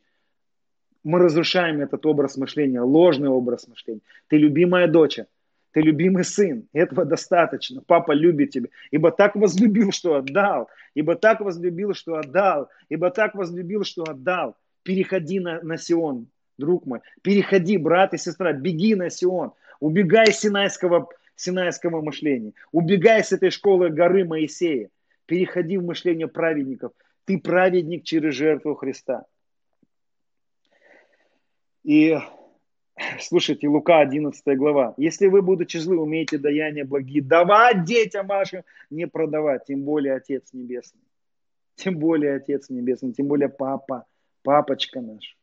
Просто так дает все нам, просто так, просто так. Друзья, каждое утро перепоясывайте свой разум этой истиной. Возьмите тфилин, каждое утро проснувшись, перепаяшь свой разум истины. Скажи сам себе, я люб, любимчик, я любимчик. Все, что мне нужно от Отца, я получаю как подарок. Все, что мне нужно от Отца, я уже имею во Христе. Все обетования уже исполнились во Христе. Все обетования, да и аминь. Все обетования, да и аминь. Друзья, я хочу некоторые примеры привести. Время бежит. И у меня есть еще немножко времени, я хочу некоторые примеры рассказать. Друзья, помните, а, вот эти прообразы, они заложены во всем Писании. О, как хотелось бы мне более подробно все это открывать, но я думаю, что вы будете больше пережевывать эти мысли дальше. Давайте вспомним братьев а, Иосифа. Иосиф – это прообраз нашего любимого старшего брата Иисуса – Послушайте, какой он прекрасный Иисус, как он любит. Какой любящий у нас Иисус. Какой любящий у нас старший брат. И знаете, как Иосиф, он страдал. Через свои страдания он приобрел склады, забитые пшеницей. И вот братьев нужда появляется. Братья приходят к Иосифу, несут свое серебро, отдают серебро Иосифу. Иосиф дает им взамен пшеницу. Знаете, вот 10 братьев Иосифа – это прообраз Израиля. На самом деле это Израиль сегодняшний. Хоть он сегодня самоправеден, Израиль, хоть он сегодня пытается заработать у Бога, он дает ему серебро, он совершает свои дела какие-то, свои обряды, ставит это первопричиной своих благ. Иосиф дал братьям хлеб, но серебро положил обратно в мешки. Знаете, сегодня Израиль реально процветает. Они думают, что потому что они особенные, потому что они избранные, потому что они соблюдают какие-то особенные правила, поэтому они особенно сегодня благословлены. Их экономика одна из самых развитых стран, самая лучшая, но одна из самых развитых экономик. И там все развивается, и аллилуйя, слава Богу. Ну, послушайте, на самом деле, все, что происходит в сегодняшнем Израиле, только потому, что был один Иосиф, был Иисус, который умер. Они сегодня еще не понимают, что он им их серебро обратно все отдаст. Он все их дела обратно им их отдаст. И кормит он сегодня Израиль, и благословляет, потому что любит его. И никакие их праведные дела не являются причинами. Все их серебро он обратно отдаст. Но послушайте, у Иосифа был еще младший брат Вениаминчик. Вениаминчик это мы с вами. Это мы, любимчики Иисуса. Это мы, рожденные от одной матери, от Нового Завета. Мы, которым он, как Иосиф, отдает пять перемен одежды. Если вы почитаете эту историю, когда Иосиф увидел Вениамина, как он плакал, как он плакал от любви к своему брату Вениамину. Он дал ему пять перемен одежд. Пятерка, пять – это благодать. Пять – это благодать. Хей, он высвободил благодать. Незаслуженная, дар. Он переодел ее Вениамина в пять перемен одежд. Друзья, все серебро он возвращает обратно. Сколько лет мы пытались что-то дать ему, и мы хвастались. Я не знаю, слышали вы эти свидетельства или нет. Я отдал десятину, я столько лет давал десятину, и Господь благословил меня, дал мне машину, жену, квартиру, аллилуйя. Да дал он эти тебе все, потому что он любит тебя. Просто потому, что он любит тебя. Это ты думаешь, что ты заплатил своим серебром. Все твое серебро он тебе обратно возвратил. Все твои десятины он тебе обратно возвратил все это серебро, которое мы пытаемся ему нести как первопричиной получения что-то от него, он обратно возвращает. А мы думаем, о, Господь благословил меня, потому что я заплатил своим серебром. Да никакое твое серебро не стало причиной. И все твои десятины он вернул тебе обратно, все твои даяния он обратно тебе возвращает, потому что он не нуждается в делах рук человеческих. У него все есть. Аллилуйя. Давайте вспомним с вами Неймана, который был больной, у которого была проказа, который был прокажен, который является прообразом нас с вами.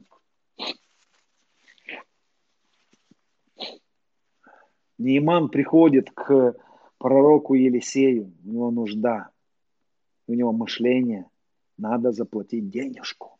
Помните, он принес денежку. Он денежку принес такие Елисею, пророку, а тот не берет и говорит, иди искупнись в Иордане. Завтра будем говорить более подробно про Иордан. Почему он не берет деньги? Вы знаете, пророки брали в то время благословения, они жили на это. Они э, в, в эти времена там были целые сонмы пророков, и всех надо было кормить. И кормили старшие пророки, потому что к ним приносили даяние. И это нормально благословлять. Но послушайте, Елисей не взял деньги за исцеление деньги, которые приносятся с неправильными мотивами, жертвы, которые приносятся, в которые вкладывается неправильный мотив, желание что-то получить, заплатить, нельзя брать эти деньги. Они не с правильным мотивом, это не те финансы, и он не берет, он не берет. И он говорит, слушай, друг мой, не мам, иди окунись в Иордан. Все, ты получишь все, не надо платить, тебе просто надо окунуться в Иордан, тебе просто надо окунуться в откровение. Завтра будем погружаться в Иордан. Это же были прообразы, друзья. Почему он не взял деньги? Почему он не взял эту цену? Да потому что мы ничего не получаем от него за наши цены. Мы ничего не можем сделать, мы не можем заплатить никакую цену. Все наше серебро он возвращает обратно, показывая, все твои усилия не являются причинами моих благ. Все, что я сделал для тебя, Господь говорит, я сделал из-за любви к тебе.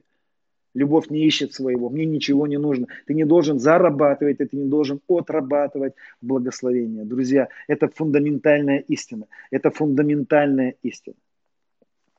Давайте вспомним с вами Руфь. Книга Руфь, она очень четко показывает, вот помните эти, я вскользь пробегу по этой книге, там была Наиминь. И я вам скажу, что Наиминь, она прообраз ветхозаветного мышления. Это старое мышление. Давайте представим так.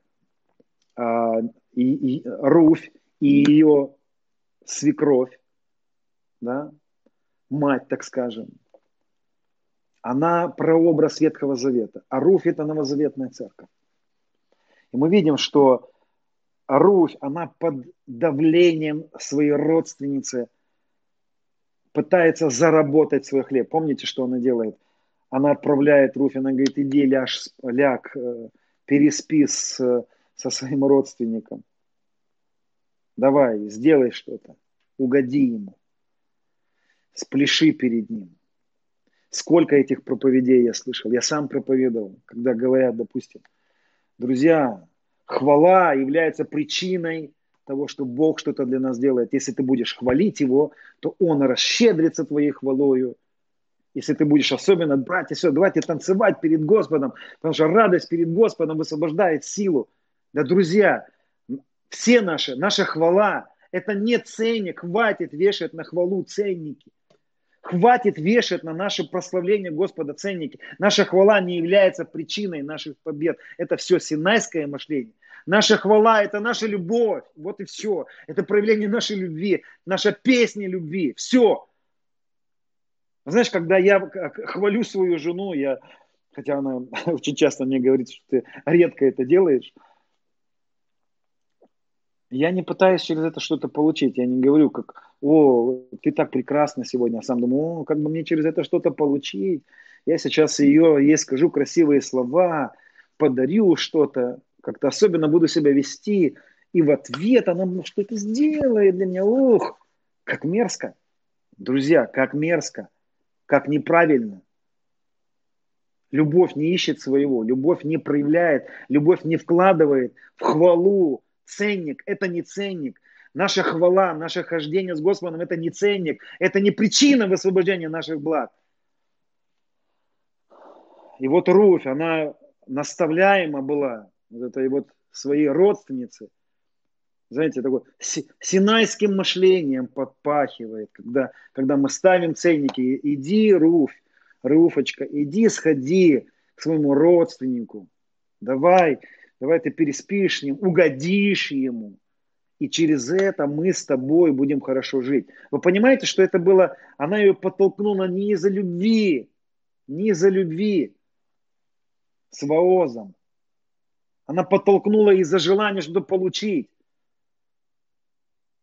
Давай, давай, брат, сестра, давай мы отдадим десятую часть, и тогда он что-то для нас делает но не похоже ли на это? Иди, угоди ему. Послушайте, Богу угодить можно только верой. И я дополню, верой в завершенную работу Иисуса Христа. Верой. Единственное, что можно угодить ему. Единственная вера в то, что совершилось на кресте, это единственное, что угождает Бога. Это то единственное, что трогает его сердце. Но мы видим, что когда она пришла к Воозу, Слава Богу, Ваос это прообраз Христа, Ваос это прообраз Бога Отца, это прообраз Бога.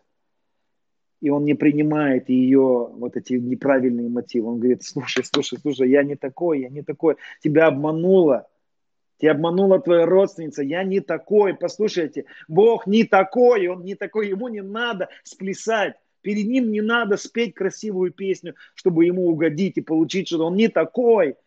Ваос не такой.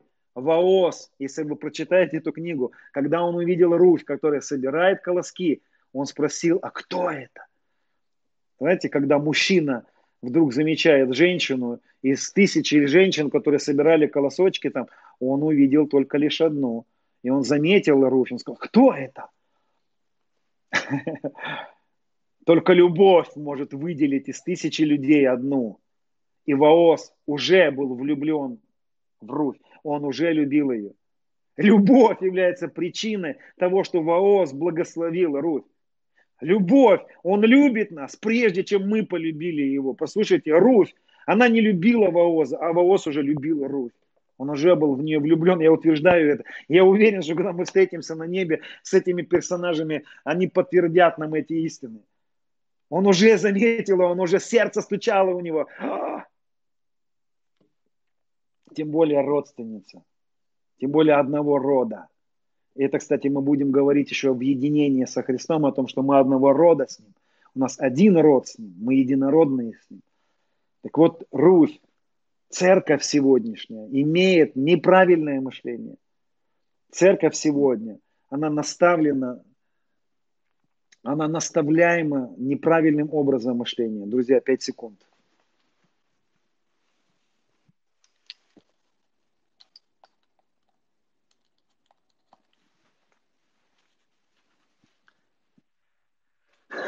Церковь сегодня, она как обманута вот этим синайским мышлением. Законническое мышление ворвалось в жизнь. Послушайте, законническое мышление убило, убило свекровку. Все разрушило там. Это же прообраз вот синайского мышления. Я сейчас просто даю пазлы, вы попробуйте, поразмышляйте сами, когда будете читать эти книги, друзья, находите эти прообразы, вскапывайте, выкапывайте эти сокровища оттуда. И когда Ваос, он обращается к Руфе, он говорит, слушай, Руфочка, перестань думать, как твоя свекровка. Хватит, хватит думать с мышлением плевела. Хватит. Ты не пытайся переспать со мной. Он говорит, не нужно. Я все сделаю для тебя. Ляж, успокойся. Ляж спать. Приди в покой. Вот что он ей говорит. Успокойся. И когда она утром просыпается, она видит, о, аллилуйя, у нее есть шесть мер ячменя, у нее есть все, и у нее есть обетование, он ей говорит, иди домой и жди, и жди, я решу твои проблемы. Это уже другая тема, мы будем говорить про веру, про ожидания, про вот эти вещи, очень важно, потому что есть, есть, конечно, вот это послание от Ваоза к Руфе, мы будем вскрывать его более глубоко. Послушайте, отношения с Богом основаны на сыновстве. И это мышление Сиона. Я сын, я любимчик. Я уже новое творение во Христе Иисусе. Я уже любимчик. И все это произошло со мной через сораспятие со Христом и со воскрешение. Друзья, это понимание о том, что на Сионе милость превозносится над судом. Мышление Сиона говорит, мы получили во Христе, и поэтому мы говорим. Мышление Сиона утверждает, что у нас уже все есть. Мышление Сиона отождествляет себя с, со Христом. Мышление Синая отождествляет себя с Адамом. Мышление Адама видит, мышление Синая видит видимый мир. И готова жить этим видимым, а говорить о видимом. Мышление Сиона говорит о невидимом, о невидимом. Мышление Сиона утверждает не то, что чувствует, а то, что говорит Писание, о том, что говорит Иисус про нас. Друзья, конечно, я знаю, что есть много мест Писаний, которые просто перефразированы неправильно, которые понимаются неправильно – и, допустим, э, закон сеяния жатвы, который, который очень часто употребляется, и мне пишут люди, а как же закон сеяния жатвы? Вот написано, да, и дастся тебе, вот написано, посей, да, миру добрую, там, пожнешь и так далее. Друзья, мы будем говорить на эту тему э, в сфере финансов более подробно, будем говорить о законе сеяния жатвы, как правильно его понимать, как правильно интерпретировать, потому что большинство мест Писания просто нужно правильно понимать. Просто нужно правильно понять, о чем идет речь. Но послушайте, это аксиома. И против нее нельзя вставать. Никто не должен полагать другого основания, кроме положенного, которое есть Христос, который есть Христос распятый. Если вы слышите что-либо противоречащее истине о том, что все, что мы получили, это подарок, истине о том, что мы что-то должны получить, и у нас еще этого нет, и мы еще должны к этому прийти, если мы а, скатываемся на этот образ мышления, и кто-то нас стягивает в этот образ мышления, будьте милостивы к тому. Я вам хочу сказать, друзья, Писание говорит, что каждый человек, который, а, Павел, обращаясь к Галатам, говорит, кто прельстил вас, Галаты? Кто дал вам неправильное мышление? Он говорит, любой человек, кто бы это ни был, понесет на себе осуждение. Друзья, я не могу комментировать это, но я думаю, что апостол Павел понимал что-то. Он понимал, что любой человек. Вот знаете, я вам так признаюсь честно, если какой-либо человек попробует моим детям привить какую-то ложь обо мне, я буду очень зол на этого человека. Послушайте, сегодня столько людей, столько проповедей, которые как бы искажают образ Божий, искажают суть вещей, искажают истину. я думаю, что ну, на самом деле можно было бы, знаете, иметь страх Божий. И нужно иметь страх Божий, чтобы не заводить людей на Синай. И самим выйти из Синая, потому что Павел говорит Галатам, любой, кто бы этот ни был человек, который завел вас в это неправильное мышление, понесет на себе осуждение. Друзья, я не буду удаваться подробности, что за осуждение. Я не хочу. Я знаю точно, что синайское мышление приводит к проклятию. Синайское мышление, оно приводит к, к нищете оно приводит к разрушению жизни. Я знаю, что жизнь на Сионе, в благодати, жизнь в понимании, что все, что Он нам дал, это дар, что уже у нас это все есть, что мы уверены в невидимом. Мы провозглашаем и говорим о том, что у нас есть в невидимом, данное нам через жертву Христа. Я знаю, что жизнь таких людей, это будет жизнь счастливая. Эти люди будут видеть славу в своей жизни. Это будет приводить к славе Отца. Это будет проявление славы. Там мы будем, будем, будем видеть много его проявленного присутствия внутри нас. Послушайте, я никогда не переживал столько Бога внутри себя, как в последнее время. Только потому, что каждое утро я стараюсь перепоясывать свое чресло истины. я постоянно переживаю Бога, я постоянно переживаю вот эту любовь Божью. Это позволяет мне жить с Богом, это позволяет мне ходить с Богом. Я также хочу высвободить впоследствии тему о Енохе. У нас были интересные переживания с Енохом. И Господь показывал нам пути, которыми жил Енох, ходил Енох. Будем делиться этим. На самом деле мы сейчас с вами пускаемся в путешествие жизни Еноха.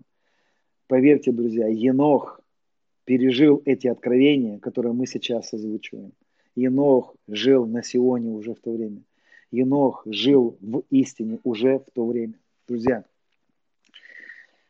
а, я хочу, чтобы мы... Я закончу на этом сейчас, закончу свою тему. Вот. А я хочу, чтобы кто-то, да, если есть, если есть на это, если есть вопросы какие-то, задали эти вопросы. Вот. Если будут комментарии потом впоследствии, мы будем стараться смотреть все комментарии уже в видео и будем стараться давать комментарии. Но, друзья, спрашивайте вопросы по сути темы. Если у вас есть вопросы по сути темы, то можете задавать эти вопросы, вот, чтобы нам быть в контексте того, что мы сейчас говорим. Друзья, я еще раз хочу сказать, что а то, что я говорил сейчас, это просто, это простые вещи, мы об этом говорили уже много раз, но не изменив мышление в этих сферах, не покорив свой разум этим истинам, невозможно дальше идти. Поверьте, все, что мы будем дальше говорить, будет слишком сложно, будет непонятно, будет много противоречий, поэтому мы сейчас закладываем эти фундаменты, друзья. Закладываем эти фундаменты, и я также хочу сейчас молиться с вами. Вот я посмотрю еще комментарии. Все, если понятно. А, друзья, я хочу также сказать, вот под видео а, наша школа бесплатная, вот, но если кто-то желает высвободить какие-то благословения, пожалуйста, под видео могут быть какие-то а, счета, вы можете обнаружить там это. И, друзья, а как Кеннет Коупленд, ведь у него правильное партнерство вопрос – Друзья, я вам сказал, я не называю имен, я стараюсь с огромным почтением относиться. А, здесь вот еще пишет, можно ли, нужно ли рассказывать о тем, кто сидит на Синае, да? стоит ли рассказывать о Сионе. Да не то, что, не то, что стоит. Нас призвал Господь к этому проповедовать Евангелие. Слушайте, мы сегодня Евангелие верующим проповедуем, потому что э, мы вообще жили в неправильном Евангелии. Конечно, стоит проповедовать. То, что я вам сегодня говорил, это Евангелие чистой воды, поэтому про, проповедуйте, конечно, всем людям на все наи, чтобы они переходили на Сион. Итак, вопрос был про Кеннета Коупленда, друзья. Я не называю никогда имен и не хочу с какой-либо долей непочтения кому-то когда-либо относиться. Если когда-либо это делал, я сожалею в этом, на самом деле, и советую, друзья, а, быть в почтении к а, мужам Божьим, даже если они ошибаются. Друзья, послушайте, если человек противоречит истине, неважно, епископ он, Неважно, он суперапостол, апостол огромной сети, апостол большого движения. Неважно, если он противоречит истине. Это человек, который, который проповедует плевел, и все, и точка. Вы думаете, плевелы, которые появились в первой церкви, это плевелы, которые проповедовались, а, ну, то есть ложные утверждения, это плевелы, плевелы которые проповедовались обычными людьми? Нет. Епископы были а, проповедниками плевел в первой церкви первые столетия. Если будете изучать а, первую церковь, вы увидите, что огромного уровня люди противоречили истине и заводили целые деноминации, целые движения в ложные утверждения. Поэтому, если вам предлагают, послушайте еще раз, если вам предлагают за партнерство кому-либо особенные привилегии, я считаю, что это неправильно. Это продажа благословений Бога. Все, что мы получили от Бога, должно даваться даром. Любое партнерство, и партнерство правильно, вы можете поддерживать любое служение, и церковь вы можете поддерживать. Но, друзья, отдавайте свои финансы и свои ресурсы, не, жда, не ждите ничего в ответ. Отдавайте как подарок. И получайте все как подарок. И если слышите обратное, знайте, что это ложь, это неправильное утверждение. Партнерство, основанное на баш на баш, это неправильное партнерство. Поэтому, если кто-то желает поддерживать какое-то служение, Еще раз повторяю, сделайте это из-за любви. Любовь не ищет своего.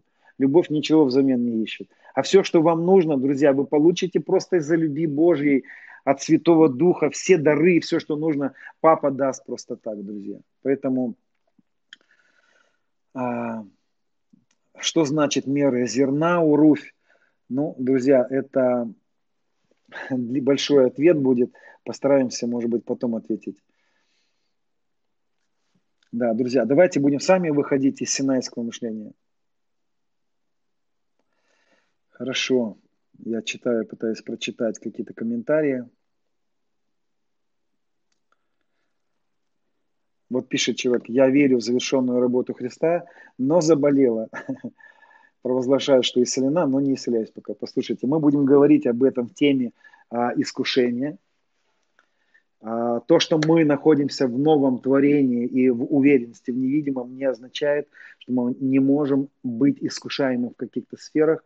И видимый мир может противоречить нашему невидимому миру, но это об этом мы будем говорить более подробно потом, друзья.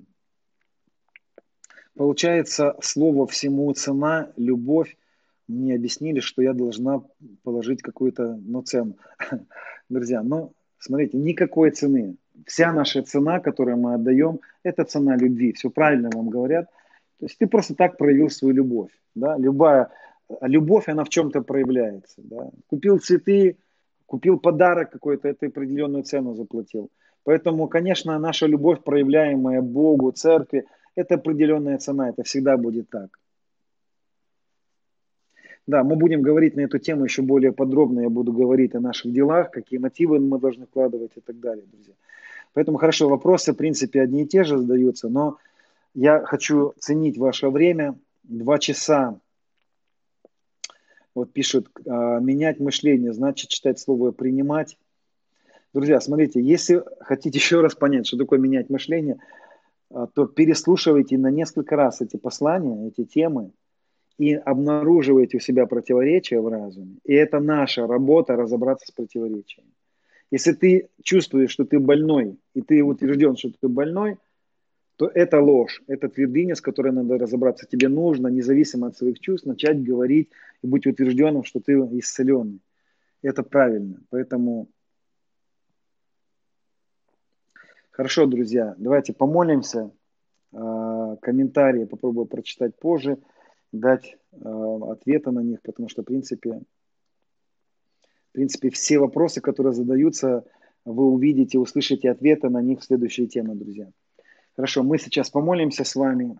И а, когда я молюсь, я больше провозглашаю.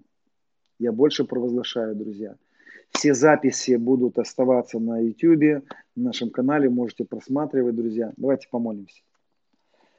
Отец, благодарим Тебя за благодать, благодарим Тебя за то, что Ты разрушаешь твердыни в нашем разуме.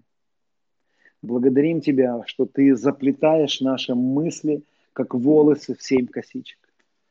Благодарим Тебя, что Ты приводишь наше мышление в покорность образу мысли нашего жениха. Иисус. Во всех сферах нашей жизни пусть будут покоренены, покоренные наши мысли Тебе. Отец, дай церкви сегодня понять во всех сферах, где нужно поменять мышление. И дай эту мудрость для перемены мышления, чтобы покорить все образы мышления Тебе. Я благодарю Тебя, что все, что Ты нам дал, это подарок. Благодарен Тебе, что Ты уже все подарил нам, и все обетования исполнились во Христе на кресте. Благодарен Тебе, что мы Твои любимчики. И мы наследники и сонаследники Христу. Благодарен Тебе, Господь. Я молюсь Тебе сейчас, чтобы высвобождалась слава, чтобы высвобождалось, высвобождалось чудотворение, исцеление – я провозглашаю каждого человека, кто слушает сейчас. Я говорю, ранами Иисуса ты исцелен, восстановлен, богат, долги закрыты во имя Иисуса, закрываются. Господь, мы благодарим Тебя. И я молюсь Тебе также, Отец, чтобы Ты подтверждал это послание через сны, видения, знамения. Отец, мы благодарим Тебя. Высвобождай подарочки, и я пророчествую о том, что будут высвобождаться в подтверждение какие-то подарки от папы. Папа будет проявлять любовь. Самое главное, Отец, я молюсь Тебе, чтобы сильное прикосновение Твоей любви, это самое главное, в чем нуждается Твой народ. Даже того не понимая, Отец. Пусть придет вот это сильное, сильный шалом в сердце, мир. Сильная любовь, Отец, прикосновение этой любви, Отец. Просто благодарю Тебя, высвобождаю это и говорю, жизнь, сила, слава, восстановление, закон жизни, закон жизни, закон жизни в телах, закон жизни в дух, закон жизни во имя Иисуса я провозглашаю. Сила, слава, восстановление, исцеление, чудотворение – Господь, благодарю Тебя, что все это есть, что все это есть, все это есть во имя Иисуса. Господь, благодарим Тебя. И, папочка, прошу Тебя, чтобы все вот эти блоки, которые блокировали Твою любовь, переживание Твоей любви, просто снимались. Все эти бастионы, которые обворовывали Твой народ в переживаниях Твоей любви, снимались, разрушались. Отец, благодарю Тебя за Твою любовь и за Твою благодать. Друзья, до завтра. Люблю вас и хочу благословить вас, как благословлял Мелхасидек, который сказал Аврааму, благословенны вы, благословенны вы, исцелены вы, богатые вы, друзья, вы благословенны во всех сферах. Я не говорю, чтобы вы были благословенны, я говорю, благословенны вы. Скажи аминь. Друзья, с Богом.